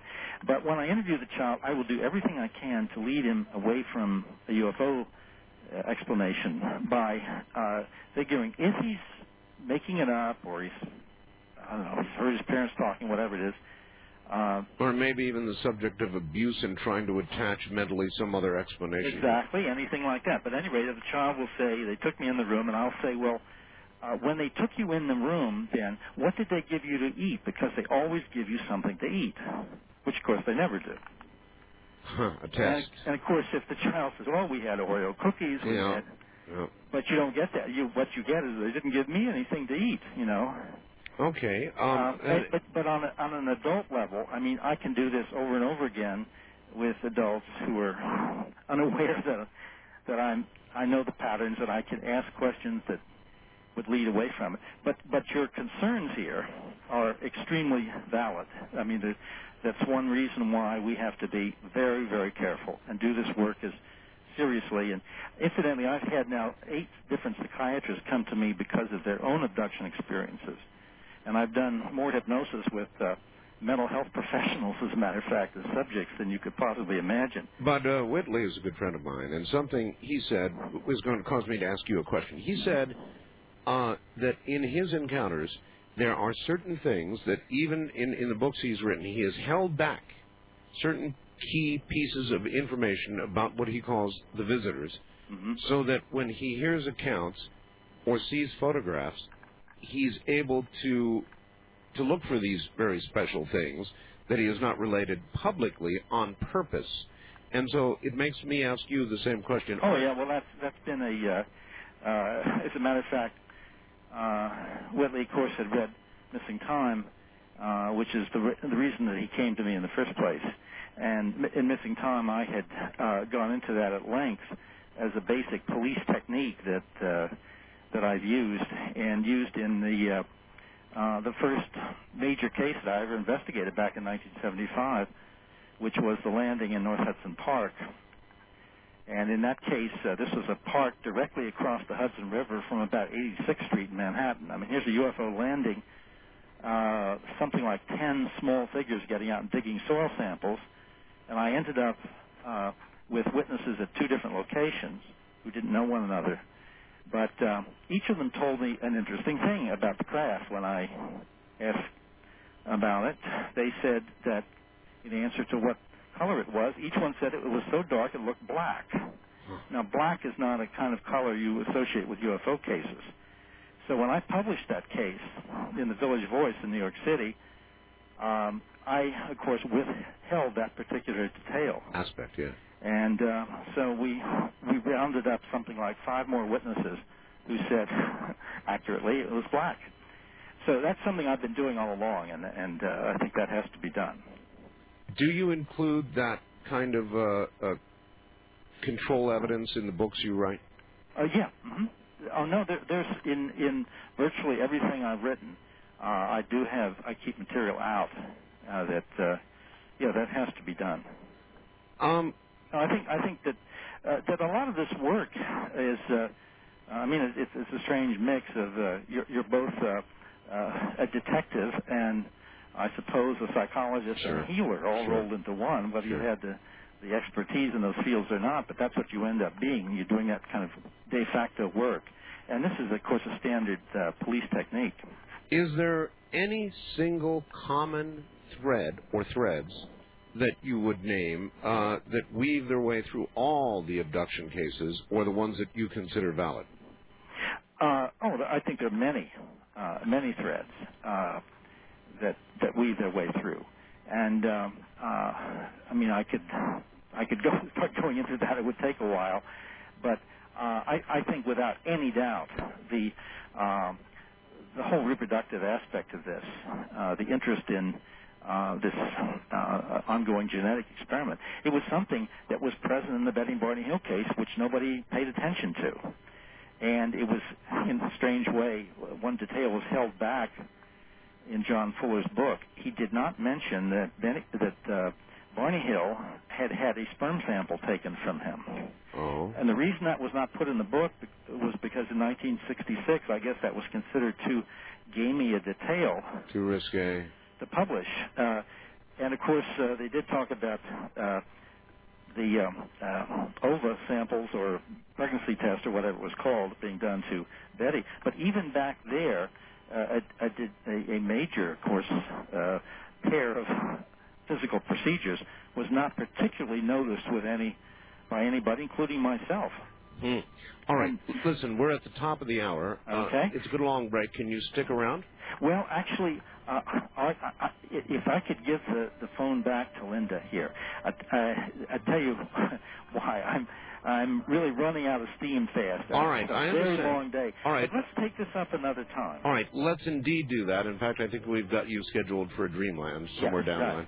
Uh, Budd, thank you. And uh, if you would hand the phone back to Linda, we'll uh, check with her when we come back at the top Well, of I the hour. certainly shall, and I really appreciate this. Thank you very much. Budd Hopkins, thank you. All right. Woo, that's some book. Witnessed. You're listening to Art Bell, Somewhere in Time. Tonight featuring a replay of Coast to Coast AM from July 3rd, 1997.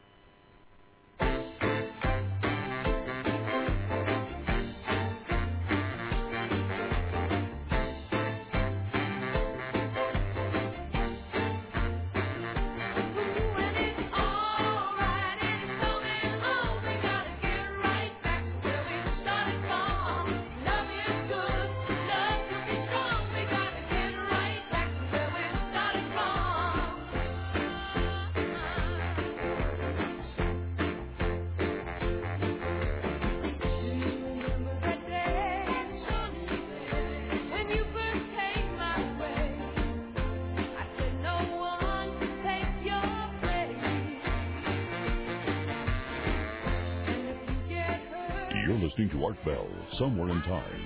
Tonight featuring a replay of Coast to Coast AM from July 3rd, 1997.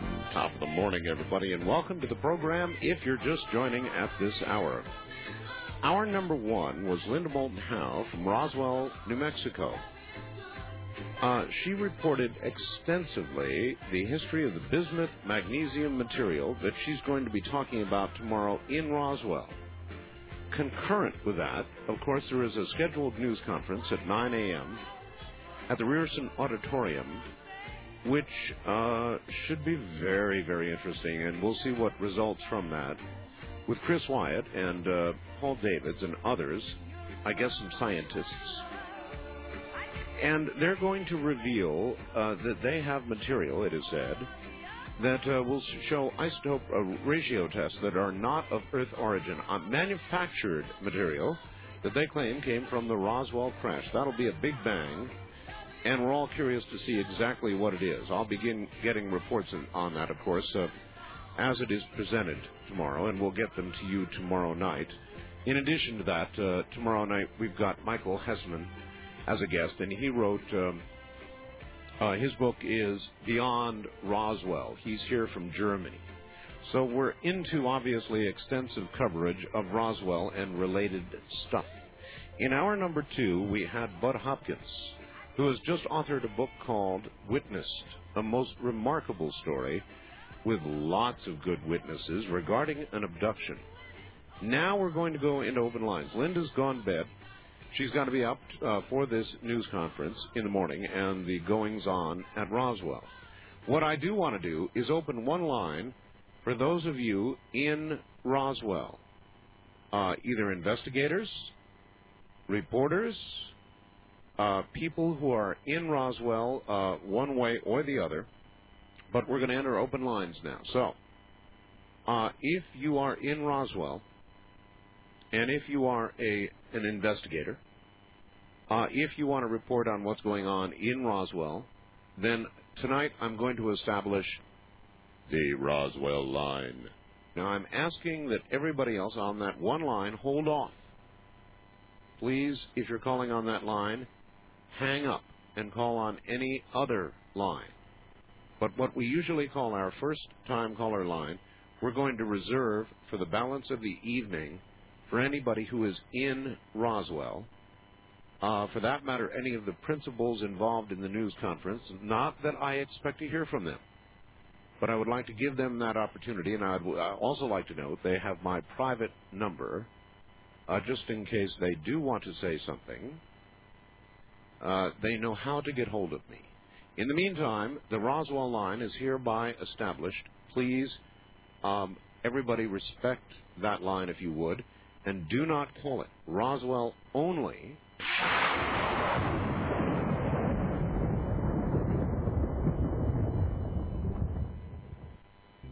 Now we take you back to the night of July 3rd, 1997, on Art Bell, Somewhere in Time.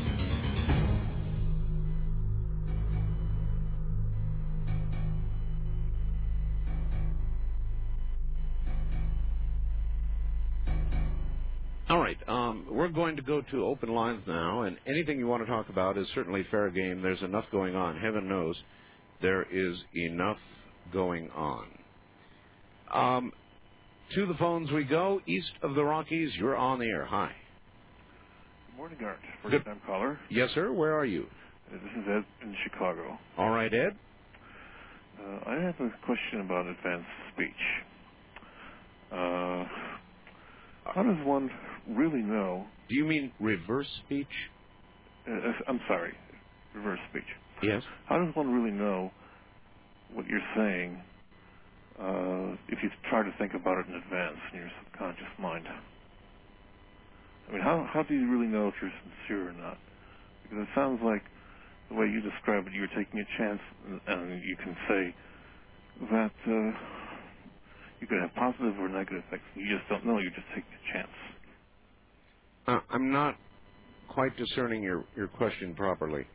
Um, reverse speech is an inadvertent subconscious thing. In other words, you cannot control it unless, for example, you are giving a speech, a rehearsed speech. But if you are in normal, emotional, interactive conversation, uh, reverse speech is a naturally occurring thing. What I'm trying to do, to discern is is this actually a legitimate science?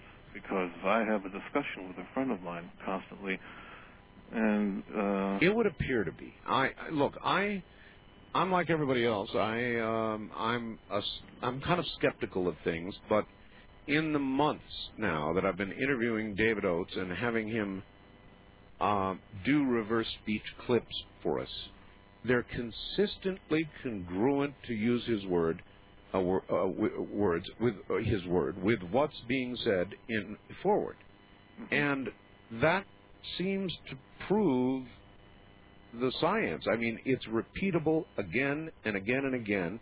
If it's um, people talking, if it's uh, uh, uh, NASA employees, then the subject is space or spaceships.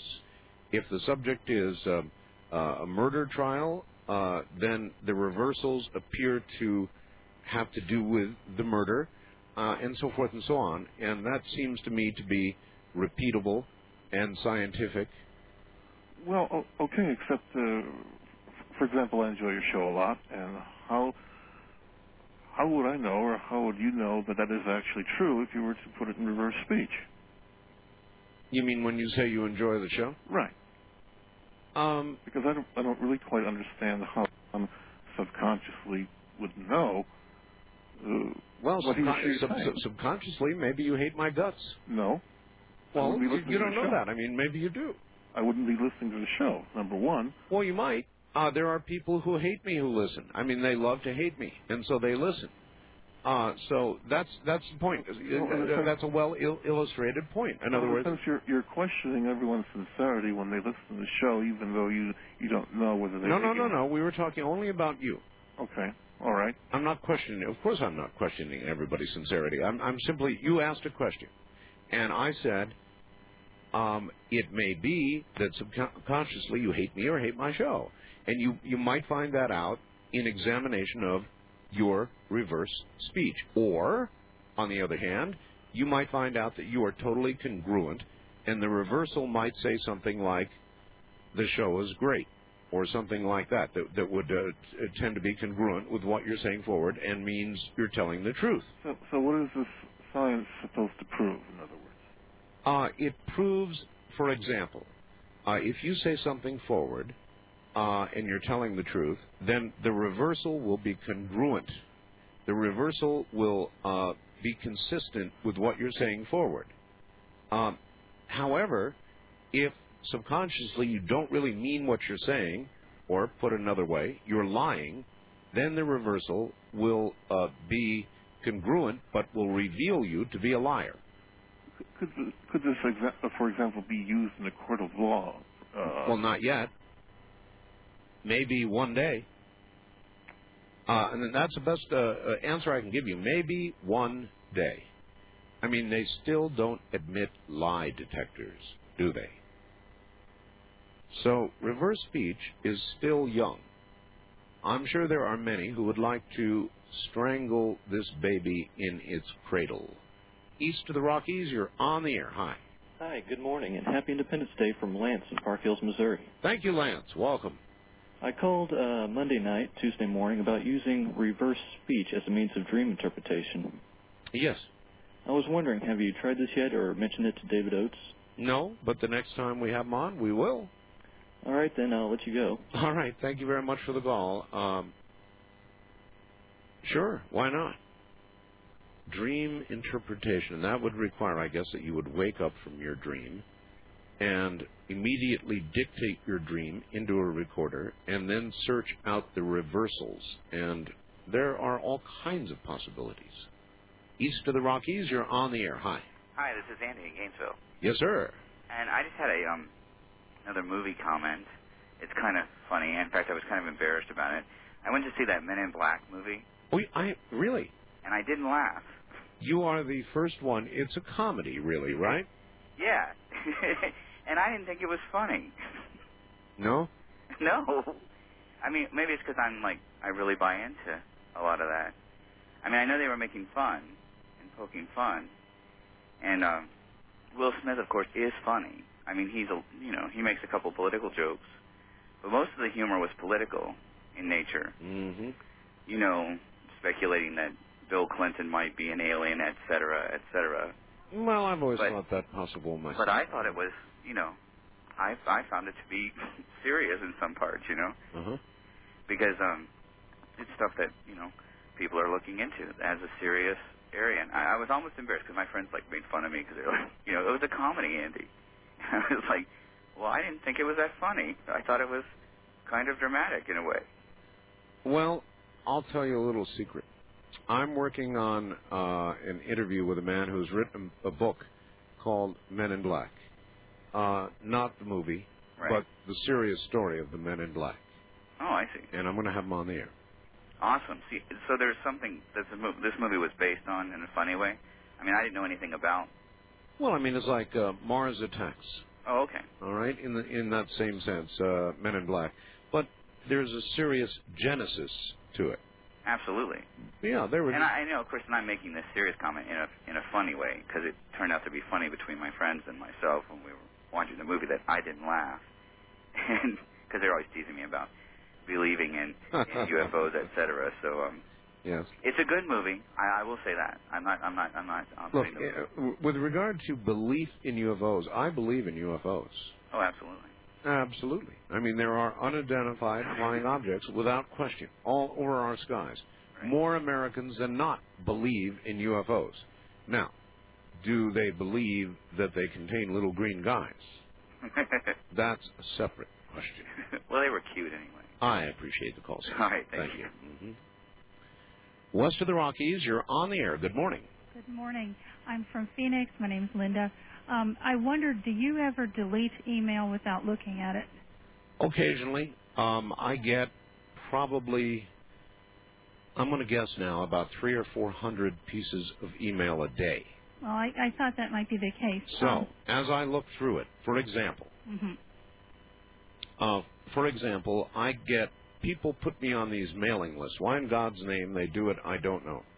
Uh, right now, there's one that's really annoying called Dalnet, and whenever I see a Dalnet message, I delete it automatically. hmm If I see a message that I think is spam, I delete it. hmm If I see a message that relates to something that's already over with, I generally delete it. In other words, you have to do a kind of a triage situation when you get that much email per day, or uh, you're in big trouble. Right. Okay. Well, as I said, I'm from Phoenix, and um, a week ago, last Friday, two weeks ago, tomorrow night, every time I tried to get on the web, I was told that my user ID was not recognized. I'm with AOL; they know who I am, and um, it just was very annoying. And I wondered if some of the things going on in Phoenix have to do with the internet at all. Nah. No. No, I don't think so. Uh, I would call AOL and straighten it out. Yeah, I did. They said it was a system problem, There you are. but See? okay, just wondered. But of course, you're in Phoenix, so Right. one never knows. All right. Okay. All right. Thanks a lot. Right, take care. One never knows. West of the Rockies, you're on the air. Hi.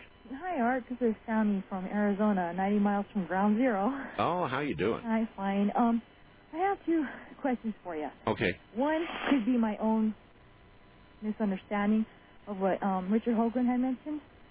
Um, you remember when he mentioned the trajectory of Pathfinder to Mars?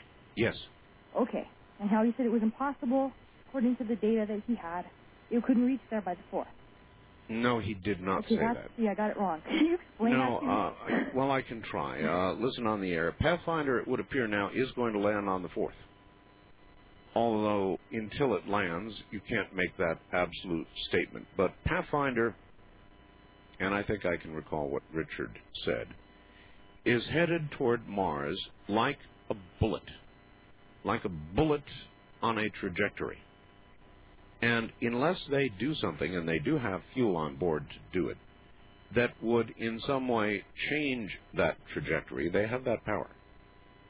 Uh, it is going to literally impact on Mars, and I'm sure you've seen the illustrations and bounce and bounce and bounce, and then deploy the rover, uh, which will go uh, uh, crawling about with cameras.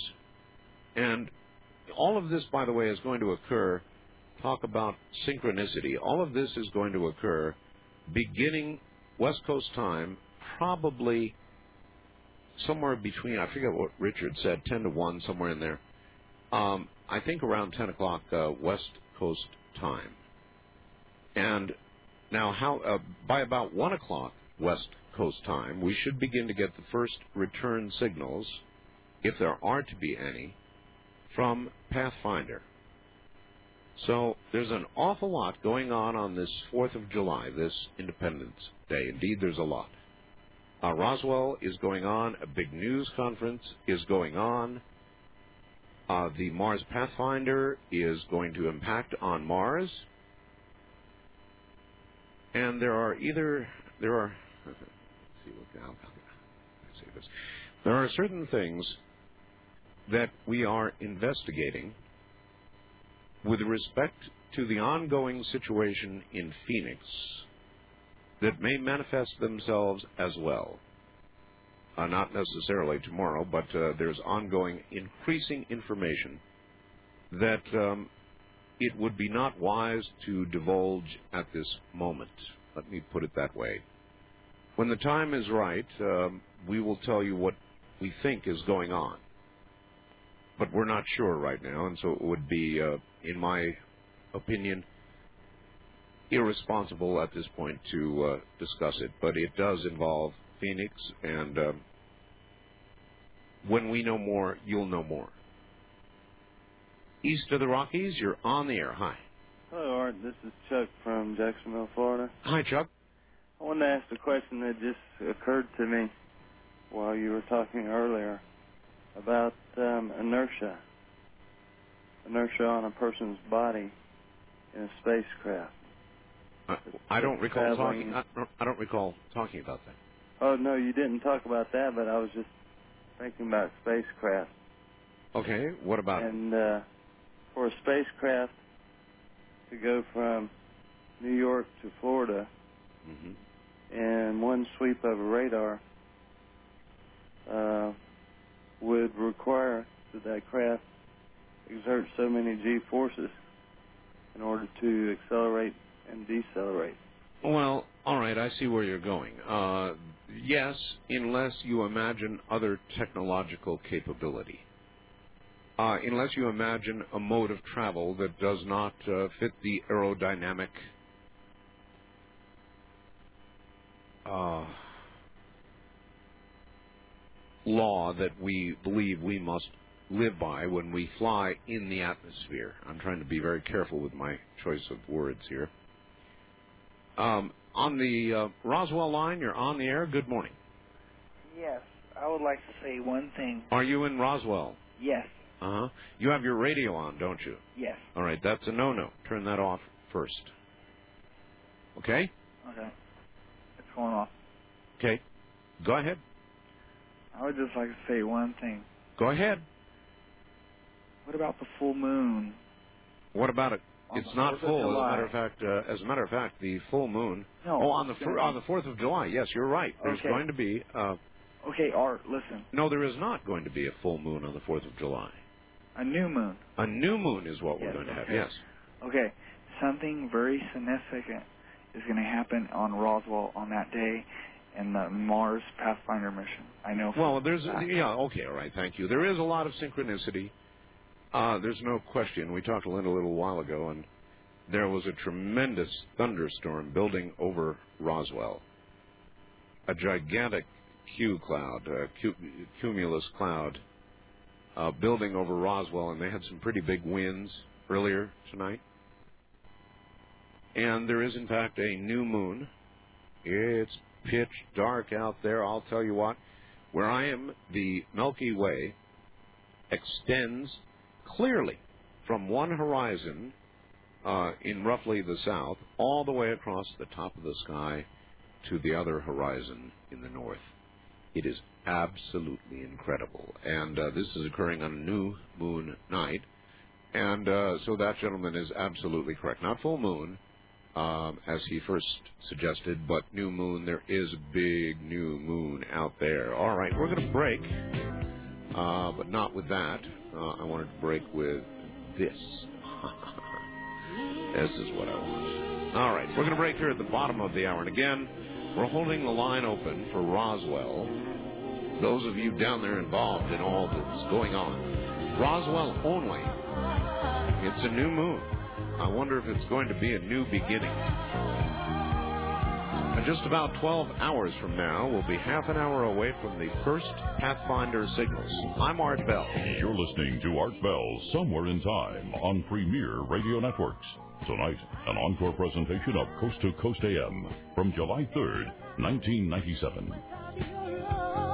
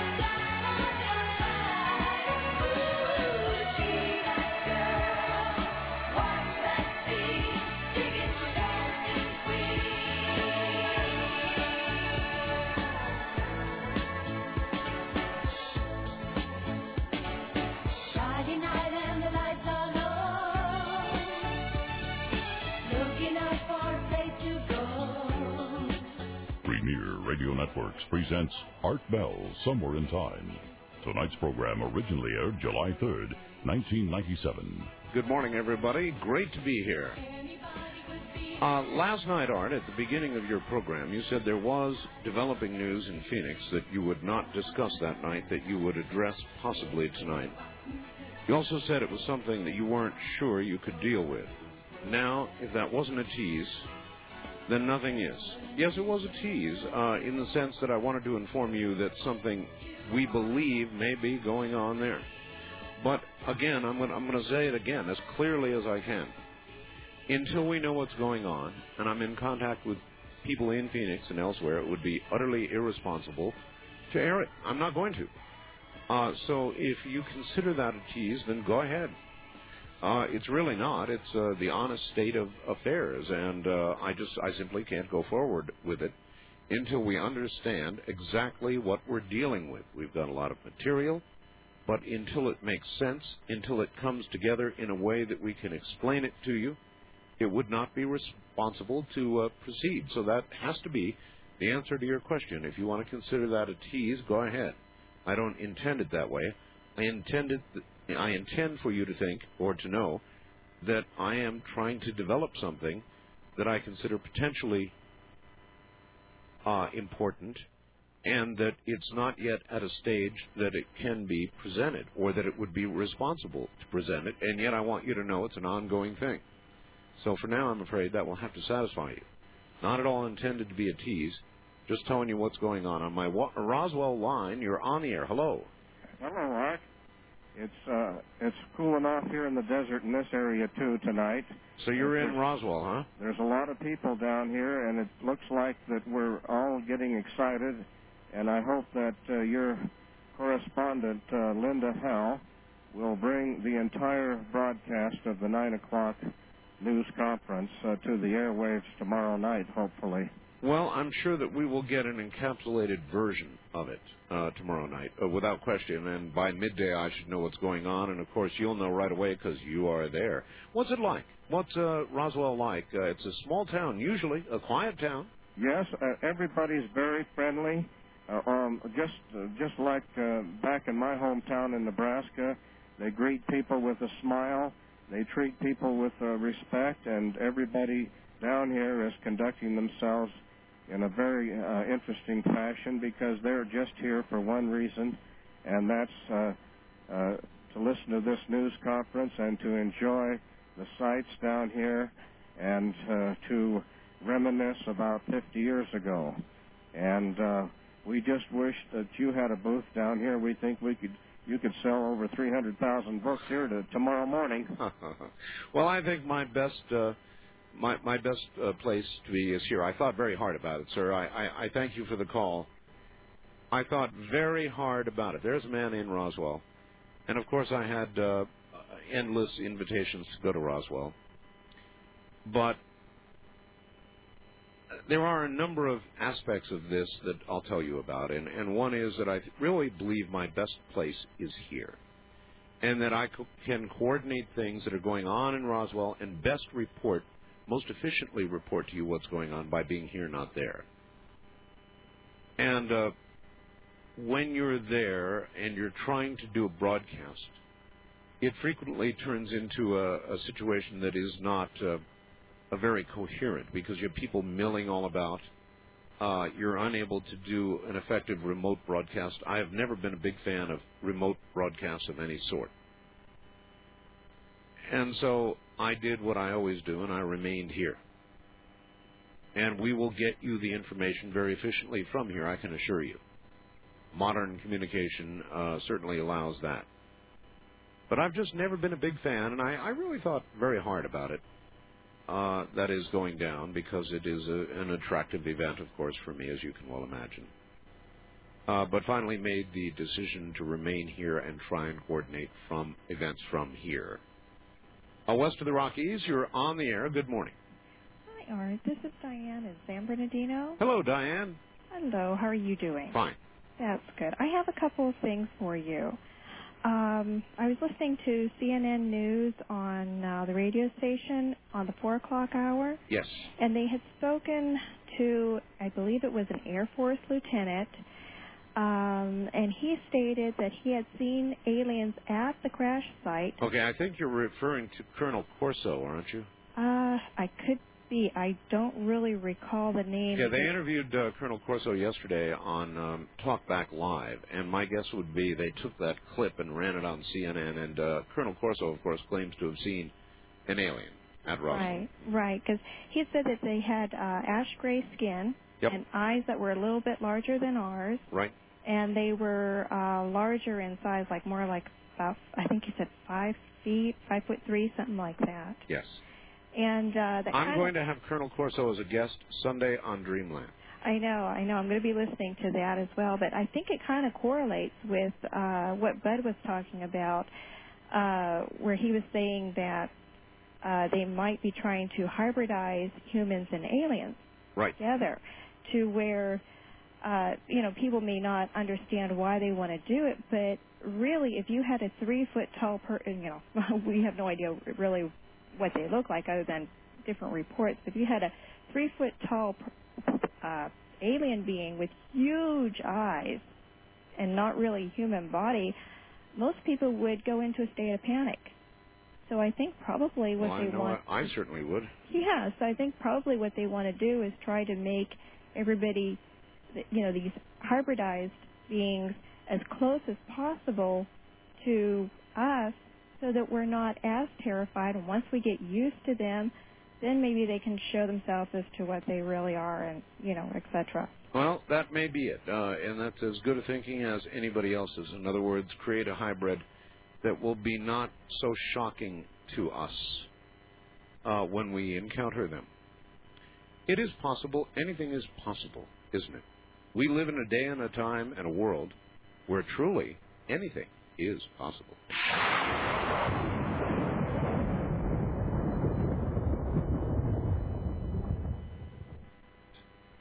Streamlink, the audio subscription service of Coast to Coast AM, has a new name. Coast Insider. You'll still get all the same great features for the same low price. The package includes podcasting, which automatically downloads shows for you, and the iPhone app. You'll also get our amazing download library of three full years of shows. That's over a thousand shows for you to collect and enjoy. If you're a fan of Coast, you won't want to be without Coast Insider. Visit coasttocoastam.com to sign up. Now we take you back to the night of July 3rd, 1997, on Art Bell, somewhere in time.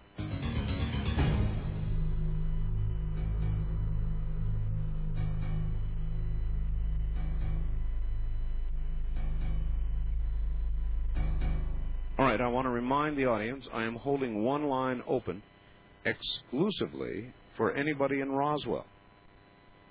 And uh, I kind of get want to get a feel. I've already begun to do that a little bit with some of the callers for how it's going in Roswell, how it feels, the anticipation, all the rest of it. Uh, any of the investigators down there, east of the Rockies, you're on the air. Hi. Hello, Art. How are you, sir? Okay. Uh, let me just change the. Not that you have a specific topic. No, I don't. Whatever you want to talk about. Uh, have you seen the movie appropriately titled Strange Days? Uh, you know, it's funny that you should mention that. I just saw it. And what did you think? I really enjoyed it. It was really good, wasn't it? Yes. Of course, we can't go on about it for all the listeners who haven't seen it, but we We- obviously recommend it. Right. Uh, yes, I do, and we should not go on about it. I hate people who ruin movies. I'm not one of them. I'm not one of them. There are people who compulsively ruin movies. I've got I mean, they, they that. cannot resist ruining movies, and I have thrown such people out of rooms, in fact, out of my house. I would put Strange Days and Seven in the same category as. I don't know how to describe it, but does that make sense? Putting those two. yes, it, it does. It does. Yep. Uh, have a happy Fourth of July. Sir. All right, thank you. Well, there's a good promo for Strange Days, strange movie indeed. Oh, it really is. And so is Seven. Both movies, uh, he's right about that. That sort of leave you stunned, thoughtful, stunned, affected, all of that. Indeed. Wild card line, you're on the air. Good morning. Good morning. Um, first, I have to tell you I'm here at Ground Zero in Phoenix, Phoenix, huh? Haven't noticed anything going on. Where should I be looking? Um, nowhere special. Oh, well, I guess I'm oblivious to it here. The reason I'm calling is today I was looking through uh, for Pathfinder because I'm interested that it appears it's going to land on time. So it would seem. Yeah, so I've been going through the internet, just looking at the JPL and whatever um, But website. until until Pathfinder gets on the ground, begins sending back signals, and lands uh, where it was supposed to land, uh, then we can say, well, Richard was wrong. well, And then we can say that, and we can call Richard, and he will uh, look. Richard's a stand-up kind of guy. He'll come on the air and say, "I was wrong."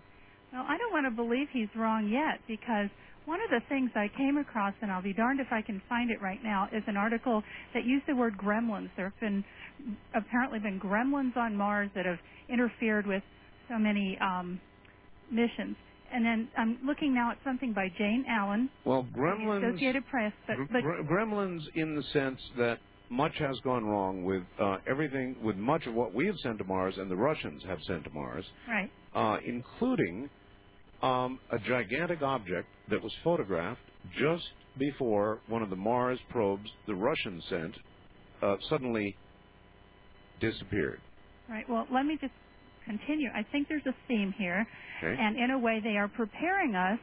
If indeed it doesn't make it, they'll say, "Oh, Gremlins, it missed its mark, but you know, perhaps on the 20th it can hit again." I'm still expecting that to happen, because here's this Associated Press article by Jane E. Allen. Mars isn't an easy destination, and she it starts the path is fraught with peril. Talks about all the missions that never made it, including one called Phobos 1 that re- received an inadvertent suicide command from Earth Right?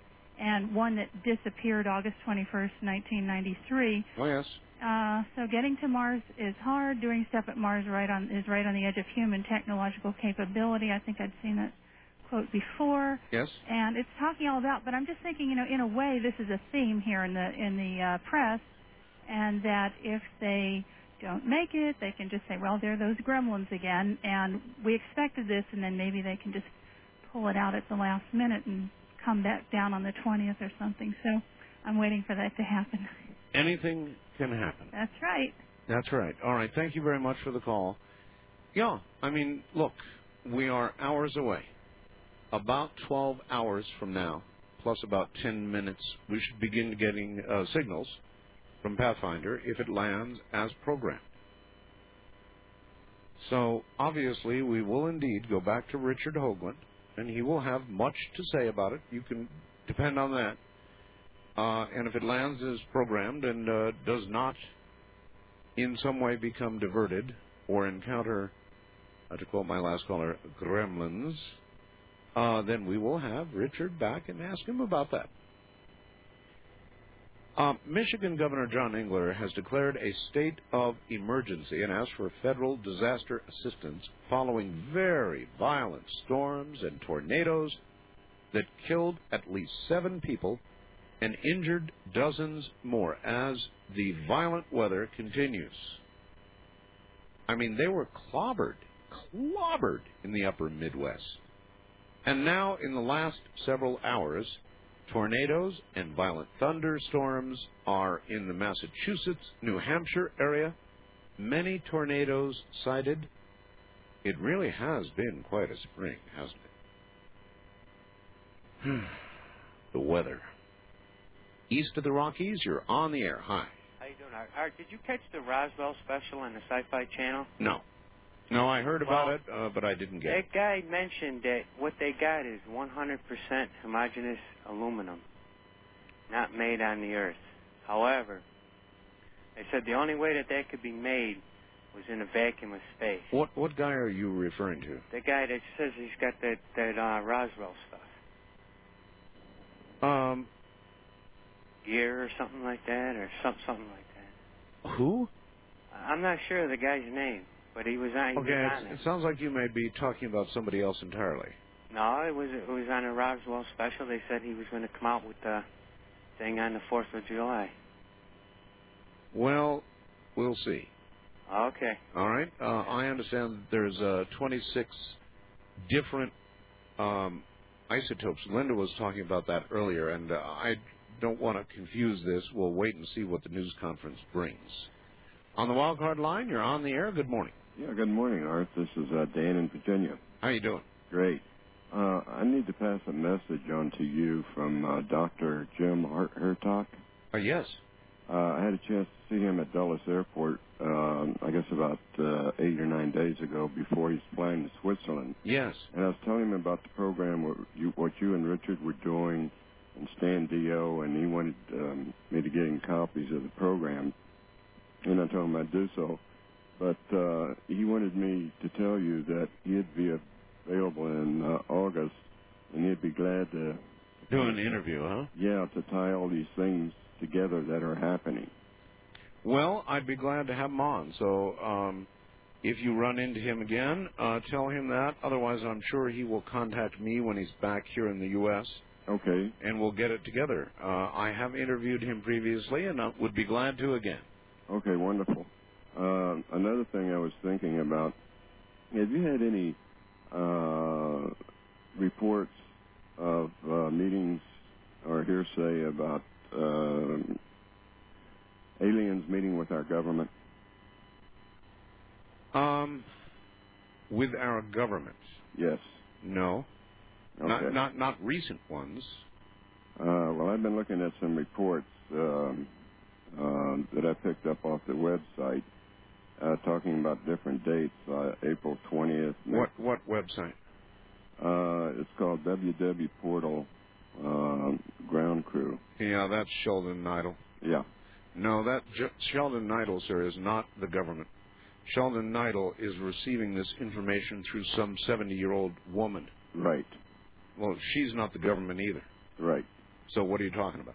Well, I was just wondering. I'm trying to look for confirmation. You know, I like, unlike you, I like to, like, you know, see if there's anything else out there. Uh, I, by the way, I would like to now ask that everybody out there who keeps getting this Sheldon Nidle information stop sending it to me. I get too much of it. I've had it.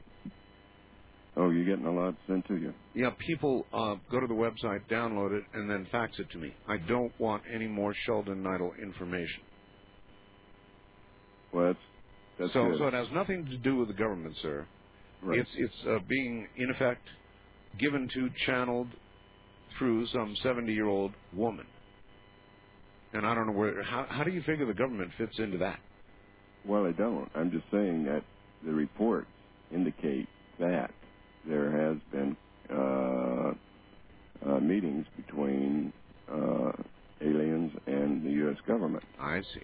That's all the reports are saying. I see. All right. Well, thank you very much. I um, I lay very little credibility in information that flows through a human being who, in effect, goes into some sort of trance. Uh, and you might ask, why do I appear to be closed-minded about that? And my answer to you is a straight one. There's too much of an opportunity for fraud. I at one time tried to interview Sheldon Nidle, and found uh, found it was not in uh,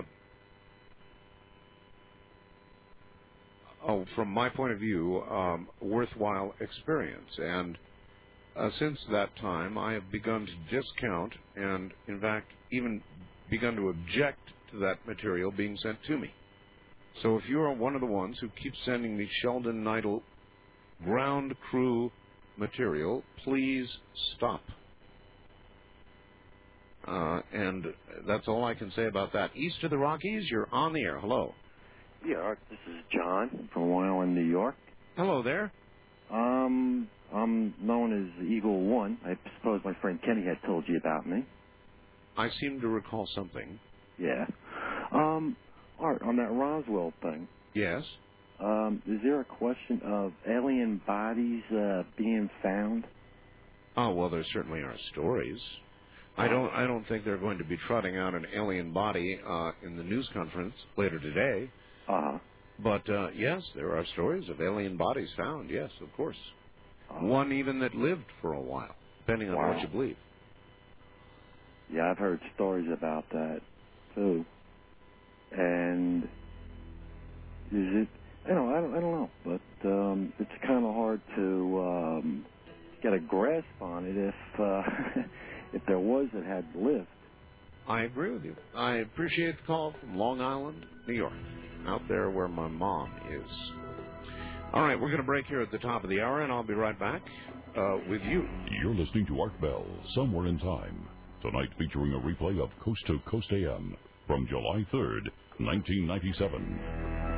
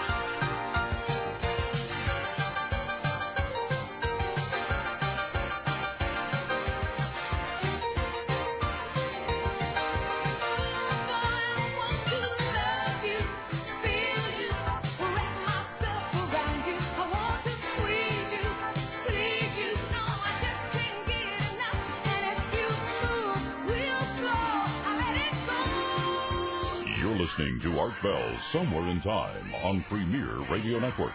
Tonight, an encore presentation of Coast to Coast AM from July 3rd, 1997. I've got a great cat story for you here. You know how I feel about cats. Here it comes. One day, a cat dies of natural causes and goes to heaven. There, he meets the Lord himself. The Lord says to the cat, You've lived a good life, and if there's any way I can make your stay here in heaven more comfortable, please let me know. The cat thinks for a moment, says Lord, All my life I've lived with a poor family, had to sleep on a hard wooden floor. So the Lord stops the cat mid sentence, and says, Say no more. And a wonderfully fluffy pillow suddenly appears out of nowhere.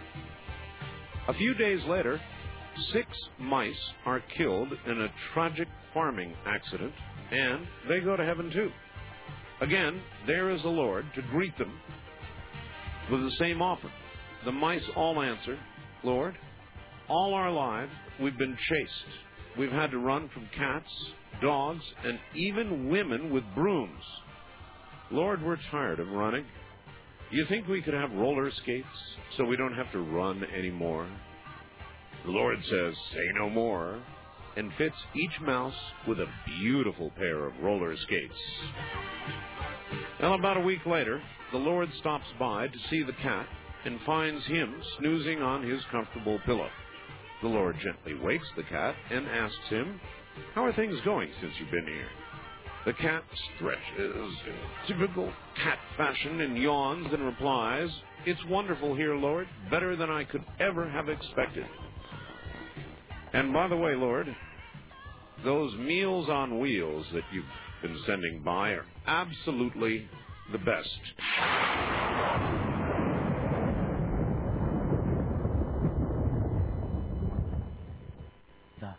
You're listening to Art Bell Somewhere in Time on Premier Radio Networks. Tonight, an encore presentation of Coast to Coast AM from July 3rd, 1997.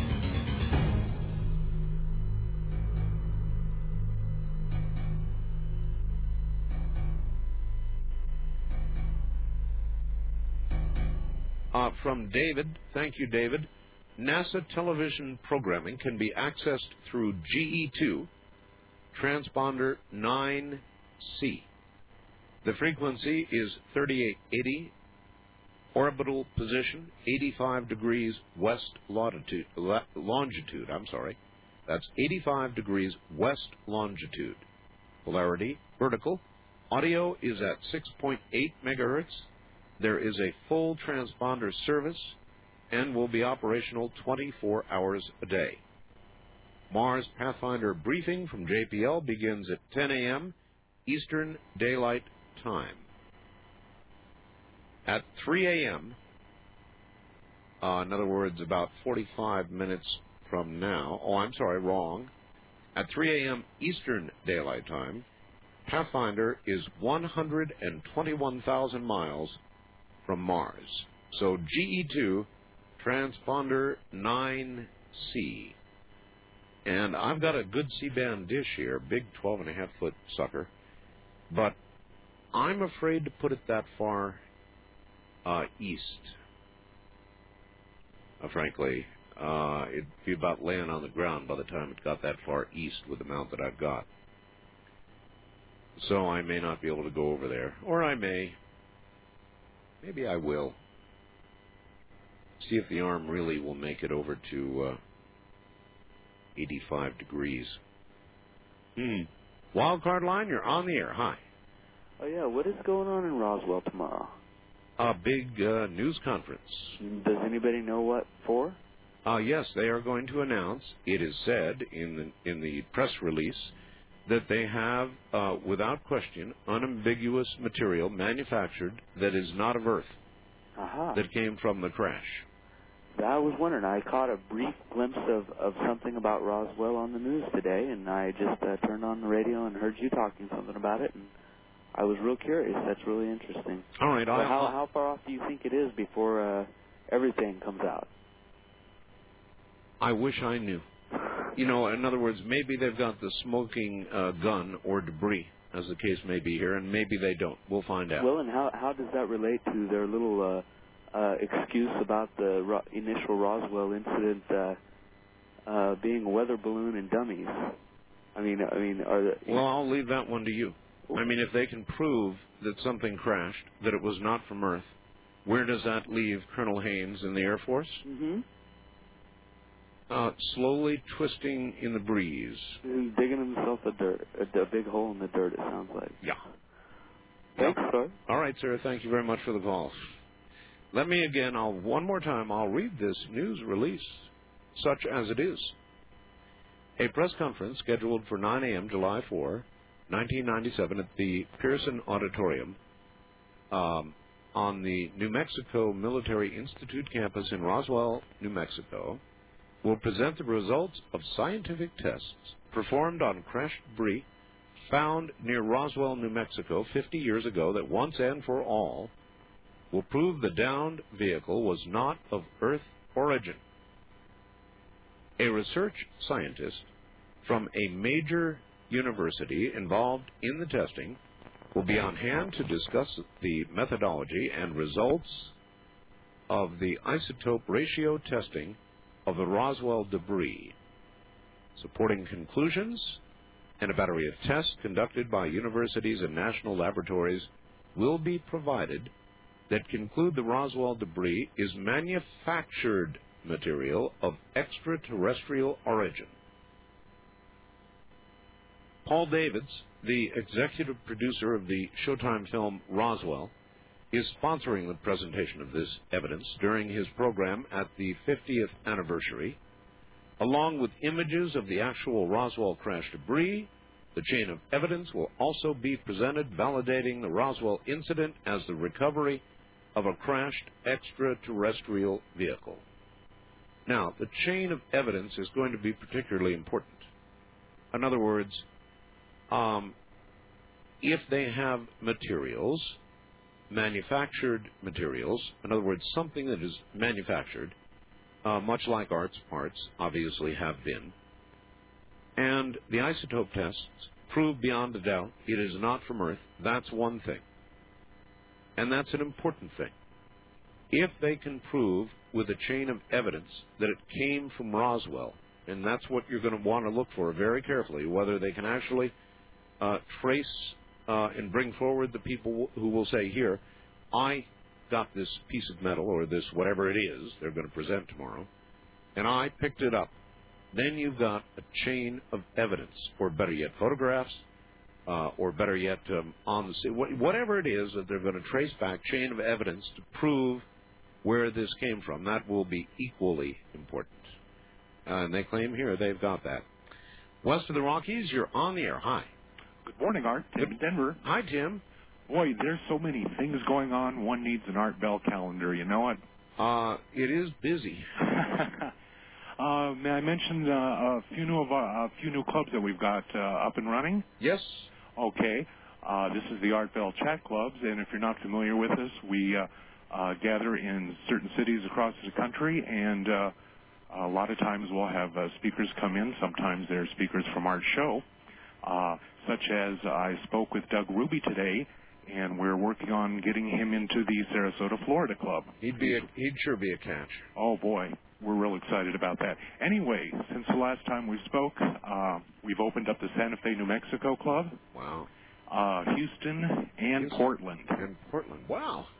And if folks are interested, they can um, obtain the numbers of their local uh, chapters. God, we're starting to get like Walmart or something. We're starting to get like Walmart.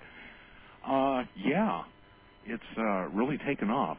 Uh, soon we'll we'll uh, be opening our Northern Ohio club, and uh, we've got uh, several more southern cities in uh, Florida, uh, New Orleans, possibly San Diego. So uh, things are really moving along.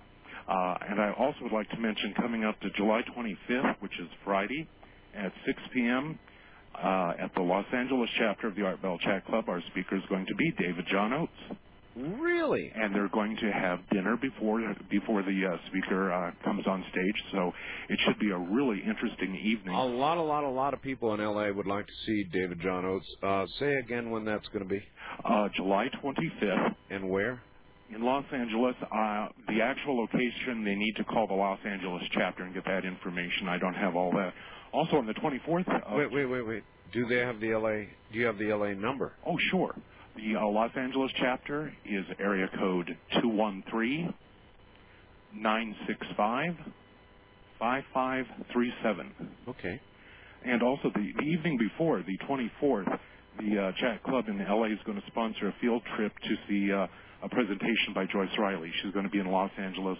And uh, we like to support all of uh, Art's guests, especially Joyce. She's going to be speaking in our uh, uh, Southern Texas clubs very soon, also. Okay. And uh, if you would like to get information about a club in your own area, we have an 800 number you can call.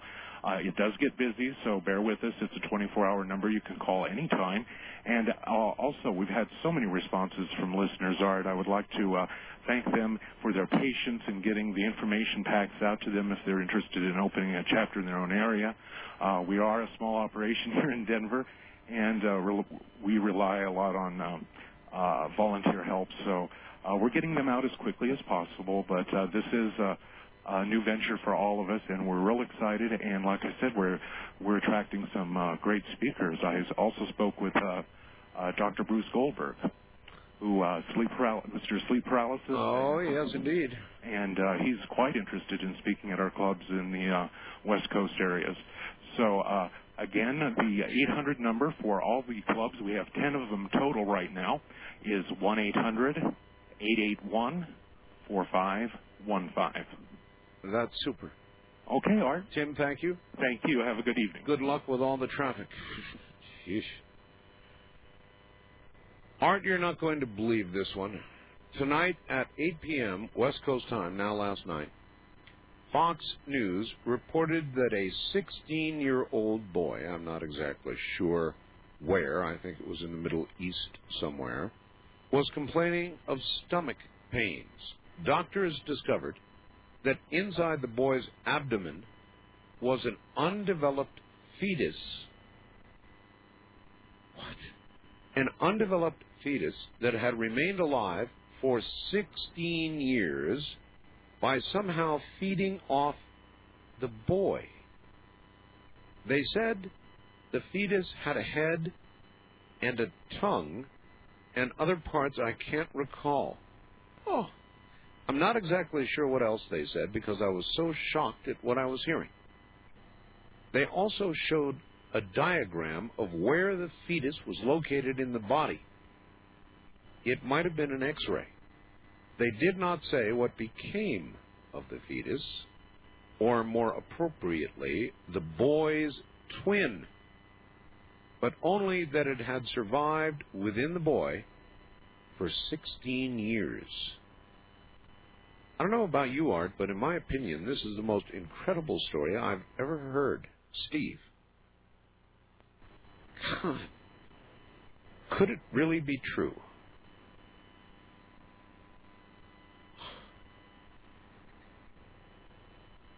Huh. I suppose if he was a twin, and so now you know, is there anybody out there with the medical expertise to tell me if this would be possible? Because I frankly don't know. East of the Rockies, you're on the air. Hi. Yeah, hello. Our, here on the East Coast, um, I must have been yesterday by now. We had more tornadoes showing up in the um, Vermont, Massachusetts area. I know it. I know it. I know it. I know it. I've been seeing the reports. Uh, it was uh, in the upper Midwest, and now it's moved to the Northeast. Unbelievable. the. Northeast, yeah, here in Albany, we had overturned aircraft over at the airport. Boy. So it's pretty incredible. Um, I'm telling you, we're we're in the middle of a change. Oh, it is. It's here. And it's, it's fun times to be in, isn't it? Sure is. Uh, well, I don't know if fun is the right uh, uh, word. Uh, interesting times.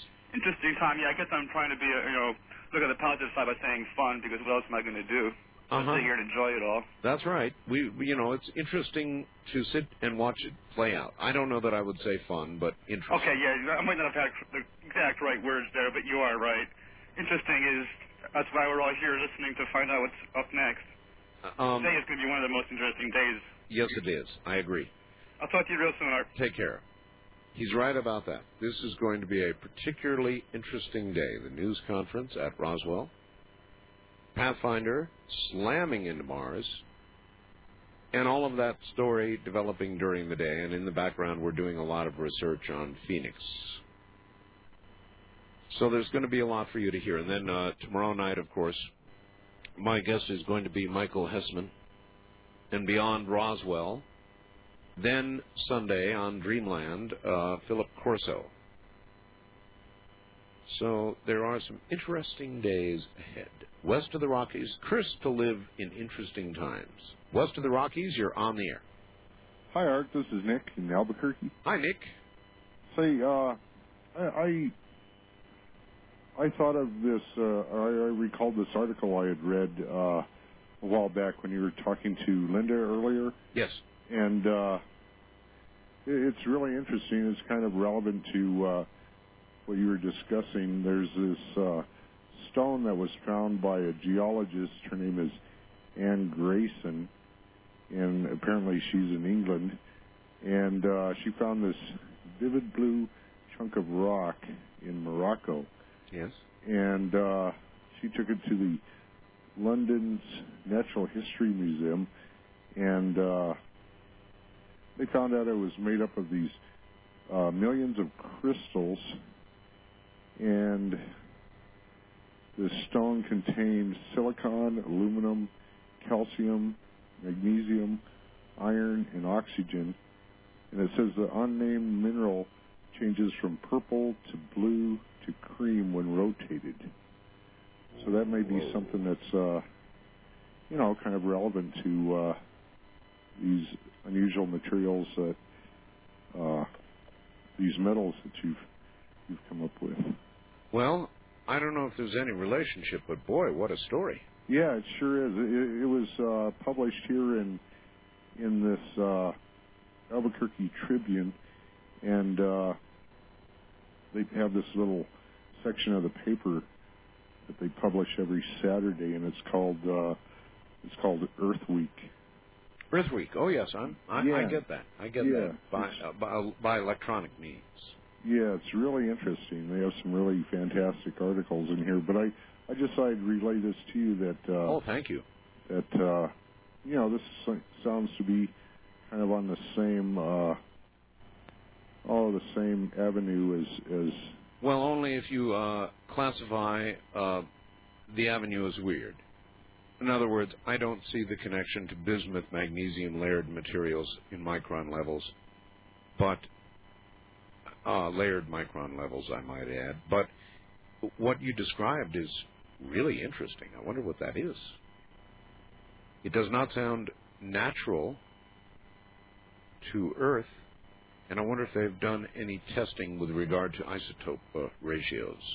First time caller line, you're on the air. Hi. Hello. Going once, going twice, go on. Wild card line, you're on the air. Good morning. Yes, Art. Yes, sir. Uh, good to hear you. Uh, your show is always interesting. I need your fax number. Area code Mm-hmm. seven zero two seven two seven eight four nine nine. Whatever you do, do not send more than three pages, for my fax machine will. Oh yeah, I know better than that. Yeah. Well, anyway, this is Mark in Phoenix, and it's good to hear you. Okay. I'll look forward to the fax. Uh, take care. Art, a few nights ago, you were talking about a time capsule and what we would put into it. I know exactly what to put in a time capsule of the 1990s a cell phone embedded in a deployed airbag attached to the steering wheel of a BMW.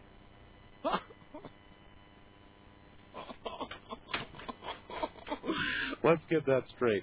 A cell phone embedded in a deployed airbag attached to the steering wheel of a BMW. Does that say 90s or what? West of the Rockies, you're on the air. Hello. Hello. Hi, please turn your radio off. Yes, it's off. Okay. How are you? Well, uh, reasonably well. I got a little pain, pain in my right elbow, but uh, otherwise I'm okay. Okay. Where where are you? Uh, Alberta? You're in a very noisy place, aren't you? Yeah, I'm in a truck. I see. Yes. And how are we this evening? I just wanted to phone you to tell you that uh, I listen to your show lots. The entertainment value is great. And I don't know if I have to take everything really seriously. Me either. That's right. Uh, and that's something that some people have to learn have to learn and probably never will. Um, uh, my good friend Jim Bohannon would be one of them. He says loosely. In other words, uh, not everything in the world must be myopically in talk radio politics. You're listening to Art Bell Somewhere in Time on Premier Radio Networks. Tonight, an encore presentation of Coast to Coast AM from July 3rd, 1997.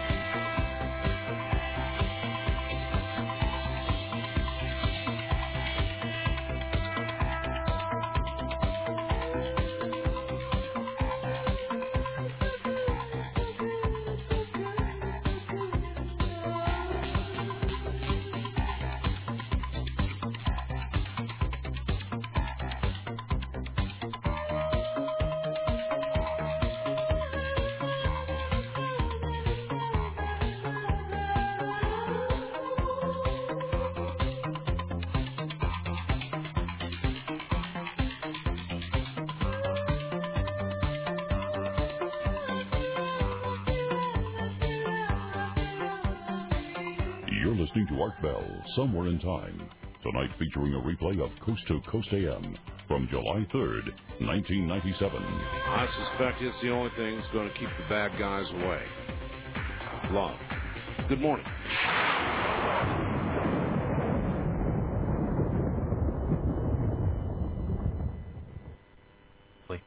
Here's what you missed on Coast to Coast AM with George Noory. Why does it seem that evil spirits seem to come through Ouija boards? Some people claim that they use the Ouija board and nothing adverse happens. However, it's my opinion that somehow it opens a door, and there seem to be evil spirits just waiting for that opportunity for somebody to be sensitive enough that they can take over some of their control. They'll change and start showing their true colors. Now we take you back to the night of July 3rd, 1997, on Art Bell, Somewhere in Time.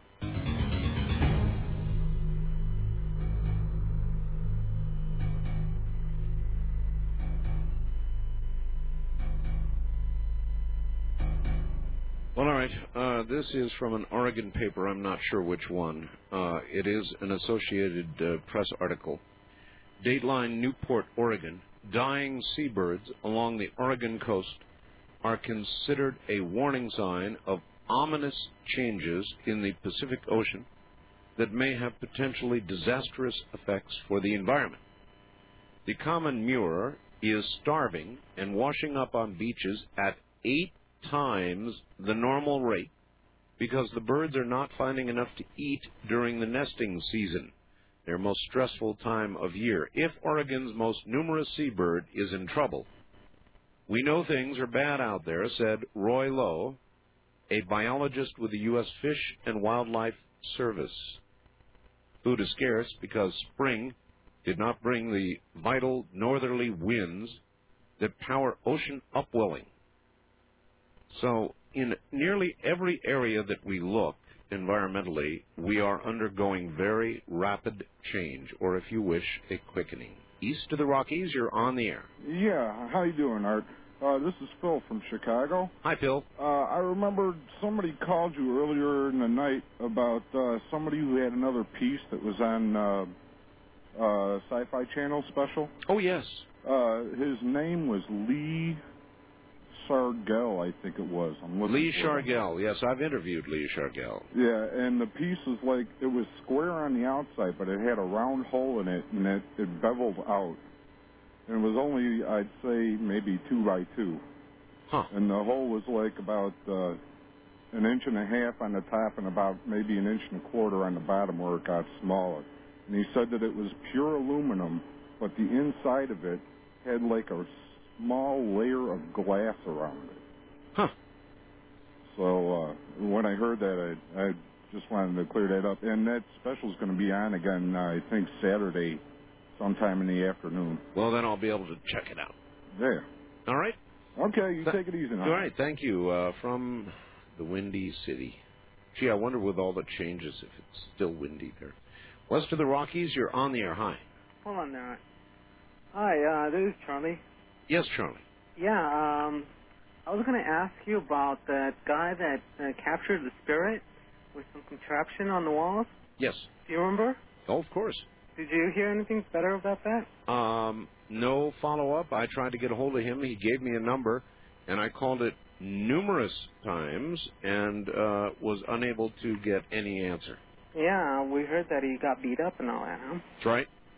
By M, M what is it, MBIs or something? Men in Black? Yes. oh, oh, I was going to ask you something else. You're due south of the center of the Earth, the official center of the Earth. Have you heard of the center of the Earth? Well, I can imagine the center of the Earth. What are you talking about? Uh, it's an official a pyramid, which you are due south, um, 10 miles from the uh, Mexican border. Really? Yeah, it is, and uh, it's official towards the French government and the uh, Chinese government on that. Huh. And they have they have certain people there, and they've built an altar with rocks and such. And if you take a rock, your car won't start.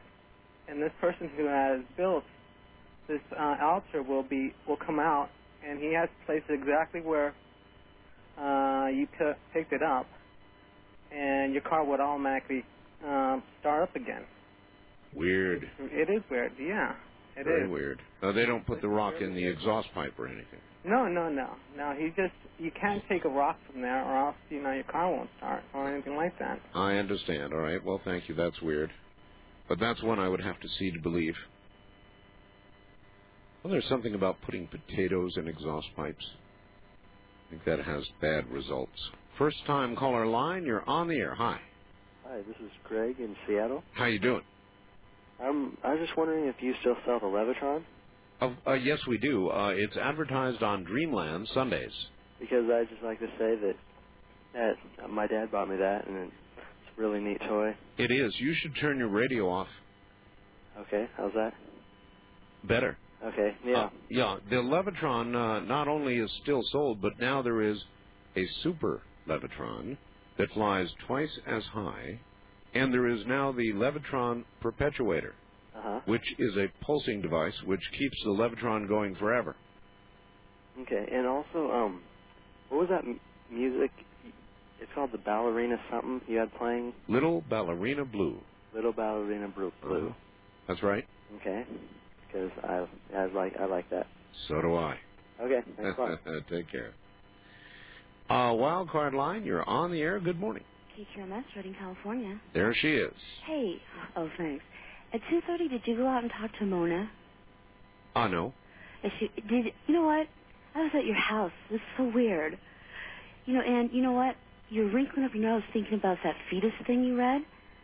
Drinking orange juice, you, and me, you, and Mona are standing right by the table, and we were going, ew. Do you think that could be true? I don't know, because then all of a sudden this weird um sound happened, I was back here going, oh, geez, I gotta call him on the phone. I think it. so I think it could happen. I think uh, if one Were you twin. drinking orange juice? No. If No, one if one twin said. developed inside another twin, it could occur, and then somehow that second twin could attach itself. Who cares about that? I'm talking about astral projection. Huh? That's possible? It's like I was right there. Well, you weren't though, because I didn't see her, and I wasn't drinking orange juice. So wrong, wrong. Okay, well, what if it happens later? Well, then uh, you're a time traveling projectionist.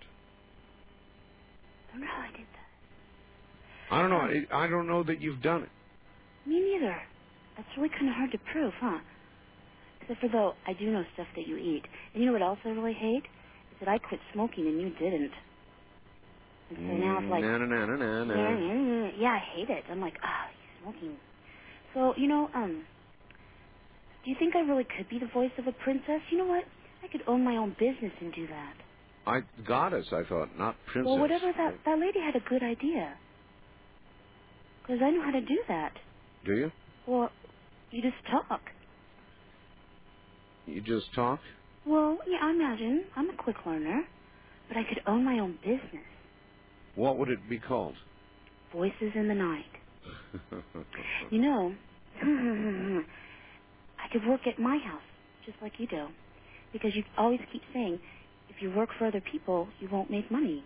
it's true. Well, no, you'll make money, Well, yeah, but, but you'll never really get ahead.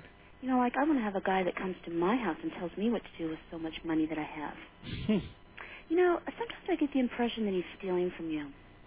Who? The guy that comes to your house to talk to you about your money. I have no such guy. Okay. And I also, It's a she. Oh, it's a, it's a girl. Sorry. this is not your night. So it's somebody. I mean, maybe if you get real lucky, I'll have a glass of orange juice when I get off. If you do, you have to tell me. And then if yeah, you but you've see- mentally you've mentally suggested it to me now. I know, but listen, like, what if you see me? Wave to me or something. You mean like if I look down in the OJ and there you are no, swimming, was swimming standing like next to Mona. We're all going, ew. And I was like, oh. And I kind of like woke up. Isn't that strange? Yes. Have you ever done it? No. Why not? I, I just answered your question. I don't know. I haven't done it. You asked me, have I ever done it? No. We ought to try it. You know why? Why? Well, because it's like cheaper than regular travel. It's good for the earth. I travel enough as it is. I'm going to be going to Alaska and then Egypt Mhm. and everything. So I know. You think it, um maybe maybe when I stop doing these cruises, I'll give it a shot. you're going to stop doing cruises? I said when I do. Well, everything are- has a life, right? Are they going to let you on shore in Egypt? That's what I wanted to know. Because I heard the uh, Well, I imagine they would let me on shore. The question is the whether chopping off of heads and wh- the whole wh- story. That's right. Whether I would get back on the ship or not is a question. I, we're going to have to see, thank you, how Egypt uh, resolves itself.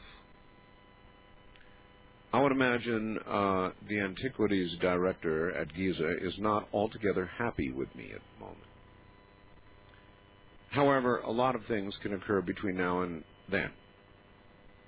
So, to Egypt I shall go. In all probability, I will go to Giza. I may not be fully comfortable about it, but I will go. By the way, if either if anybody out there wants to check on either one of our cruises, it's coming up quick now. Uh, Alaska, an incredible cruise coming up August 23rd, and then uh, October 1st to Egypt and Rome and Greece and the Greek Isles and Pompeii and oh boy, we'll be all over the place. Both of these cruises are incredible. And the way you can find out about them is to call 1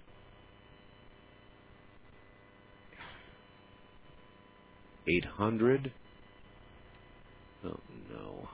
I've forgotten it again.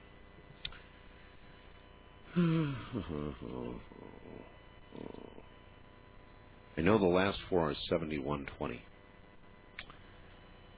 This is really the pits. I used to be able to have this number memorized, and now I've got a hundred of it. I think I've found it here. Here we go.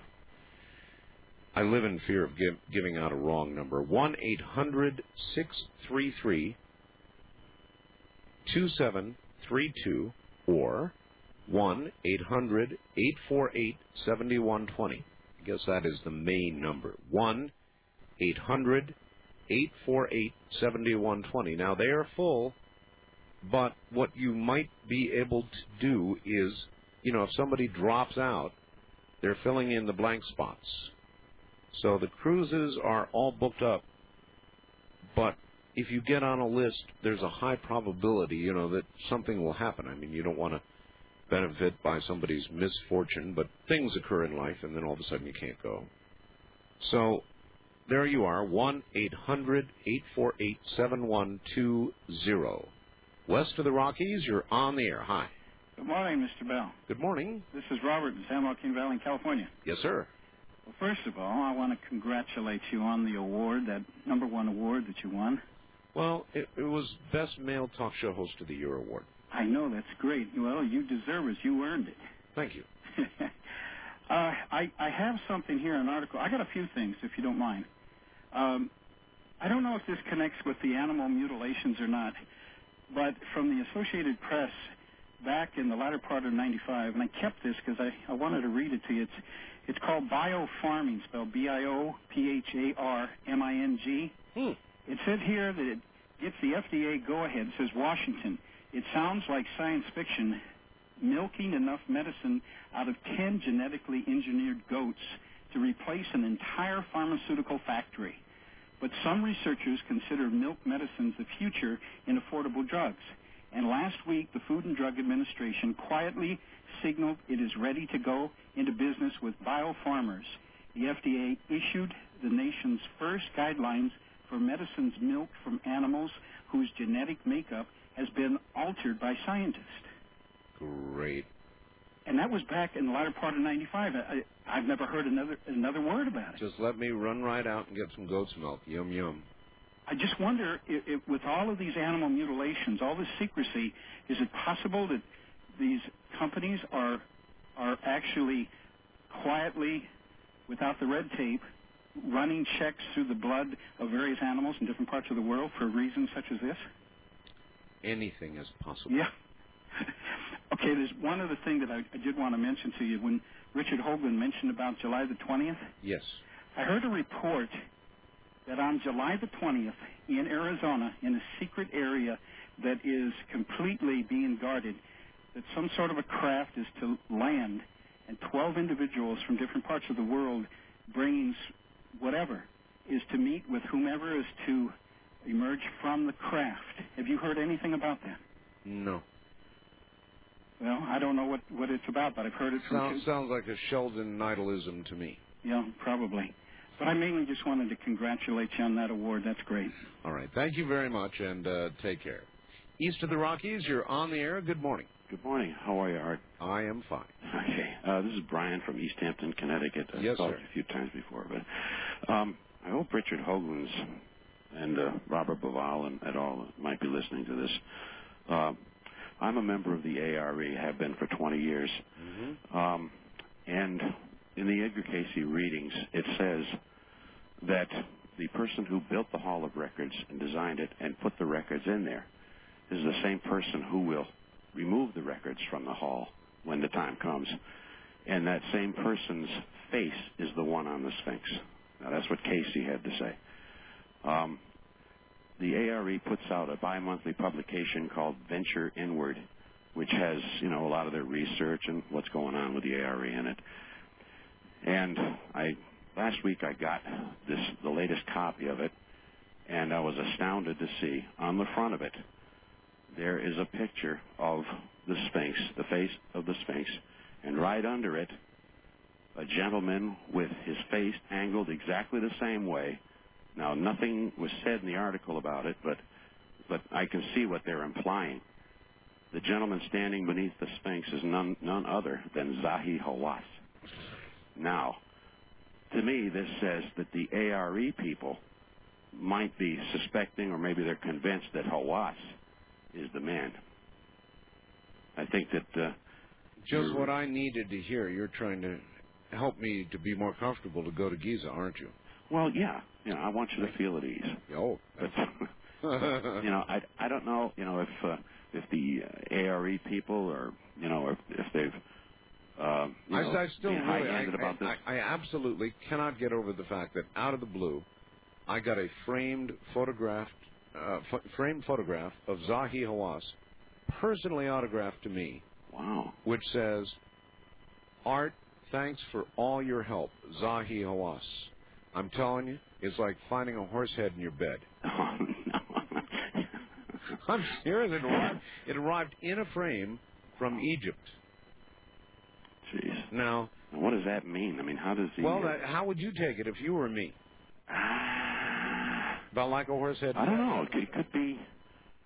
I don't know. He, you know, I've heard some people that know him say he's he's not a bad guy. You know. I've heard that, but then I've heard other things too. Yeah.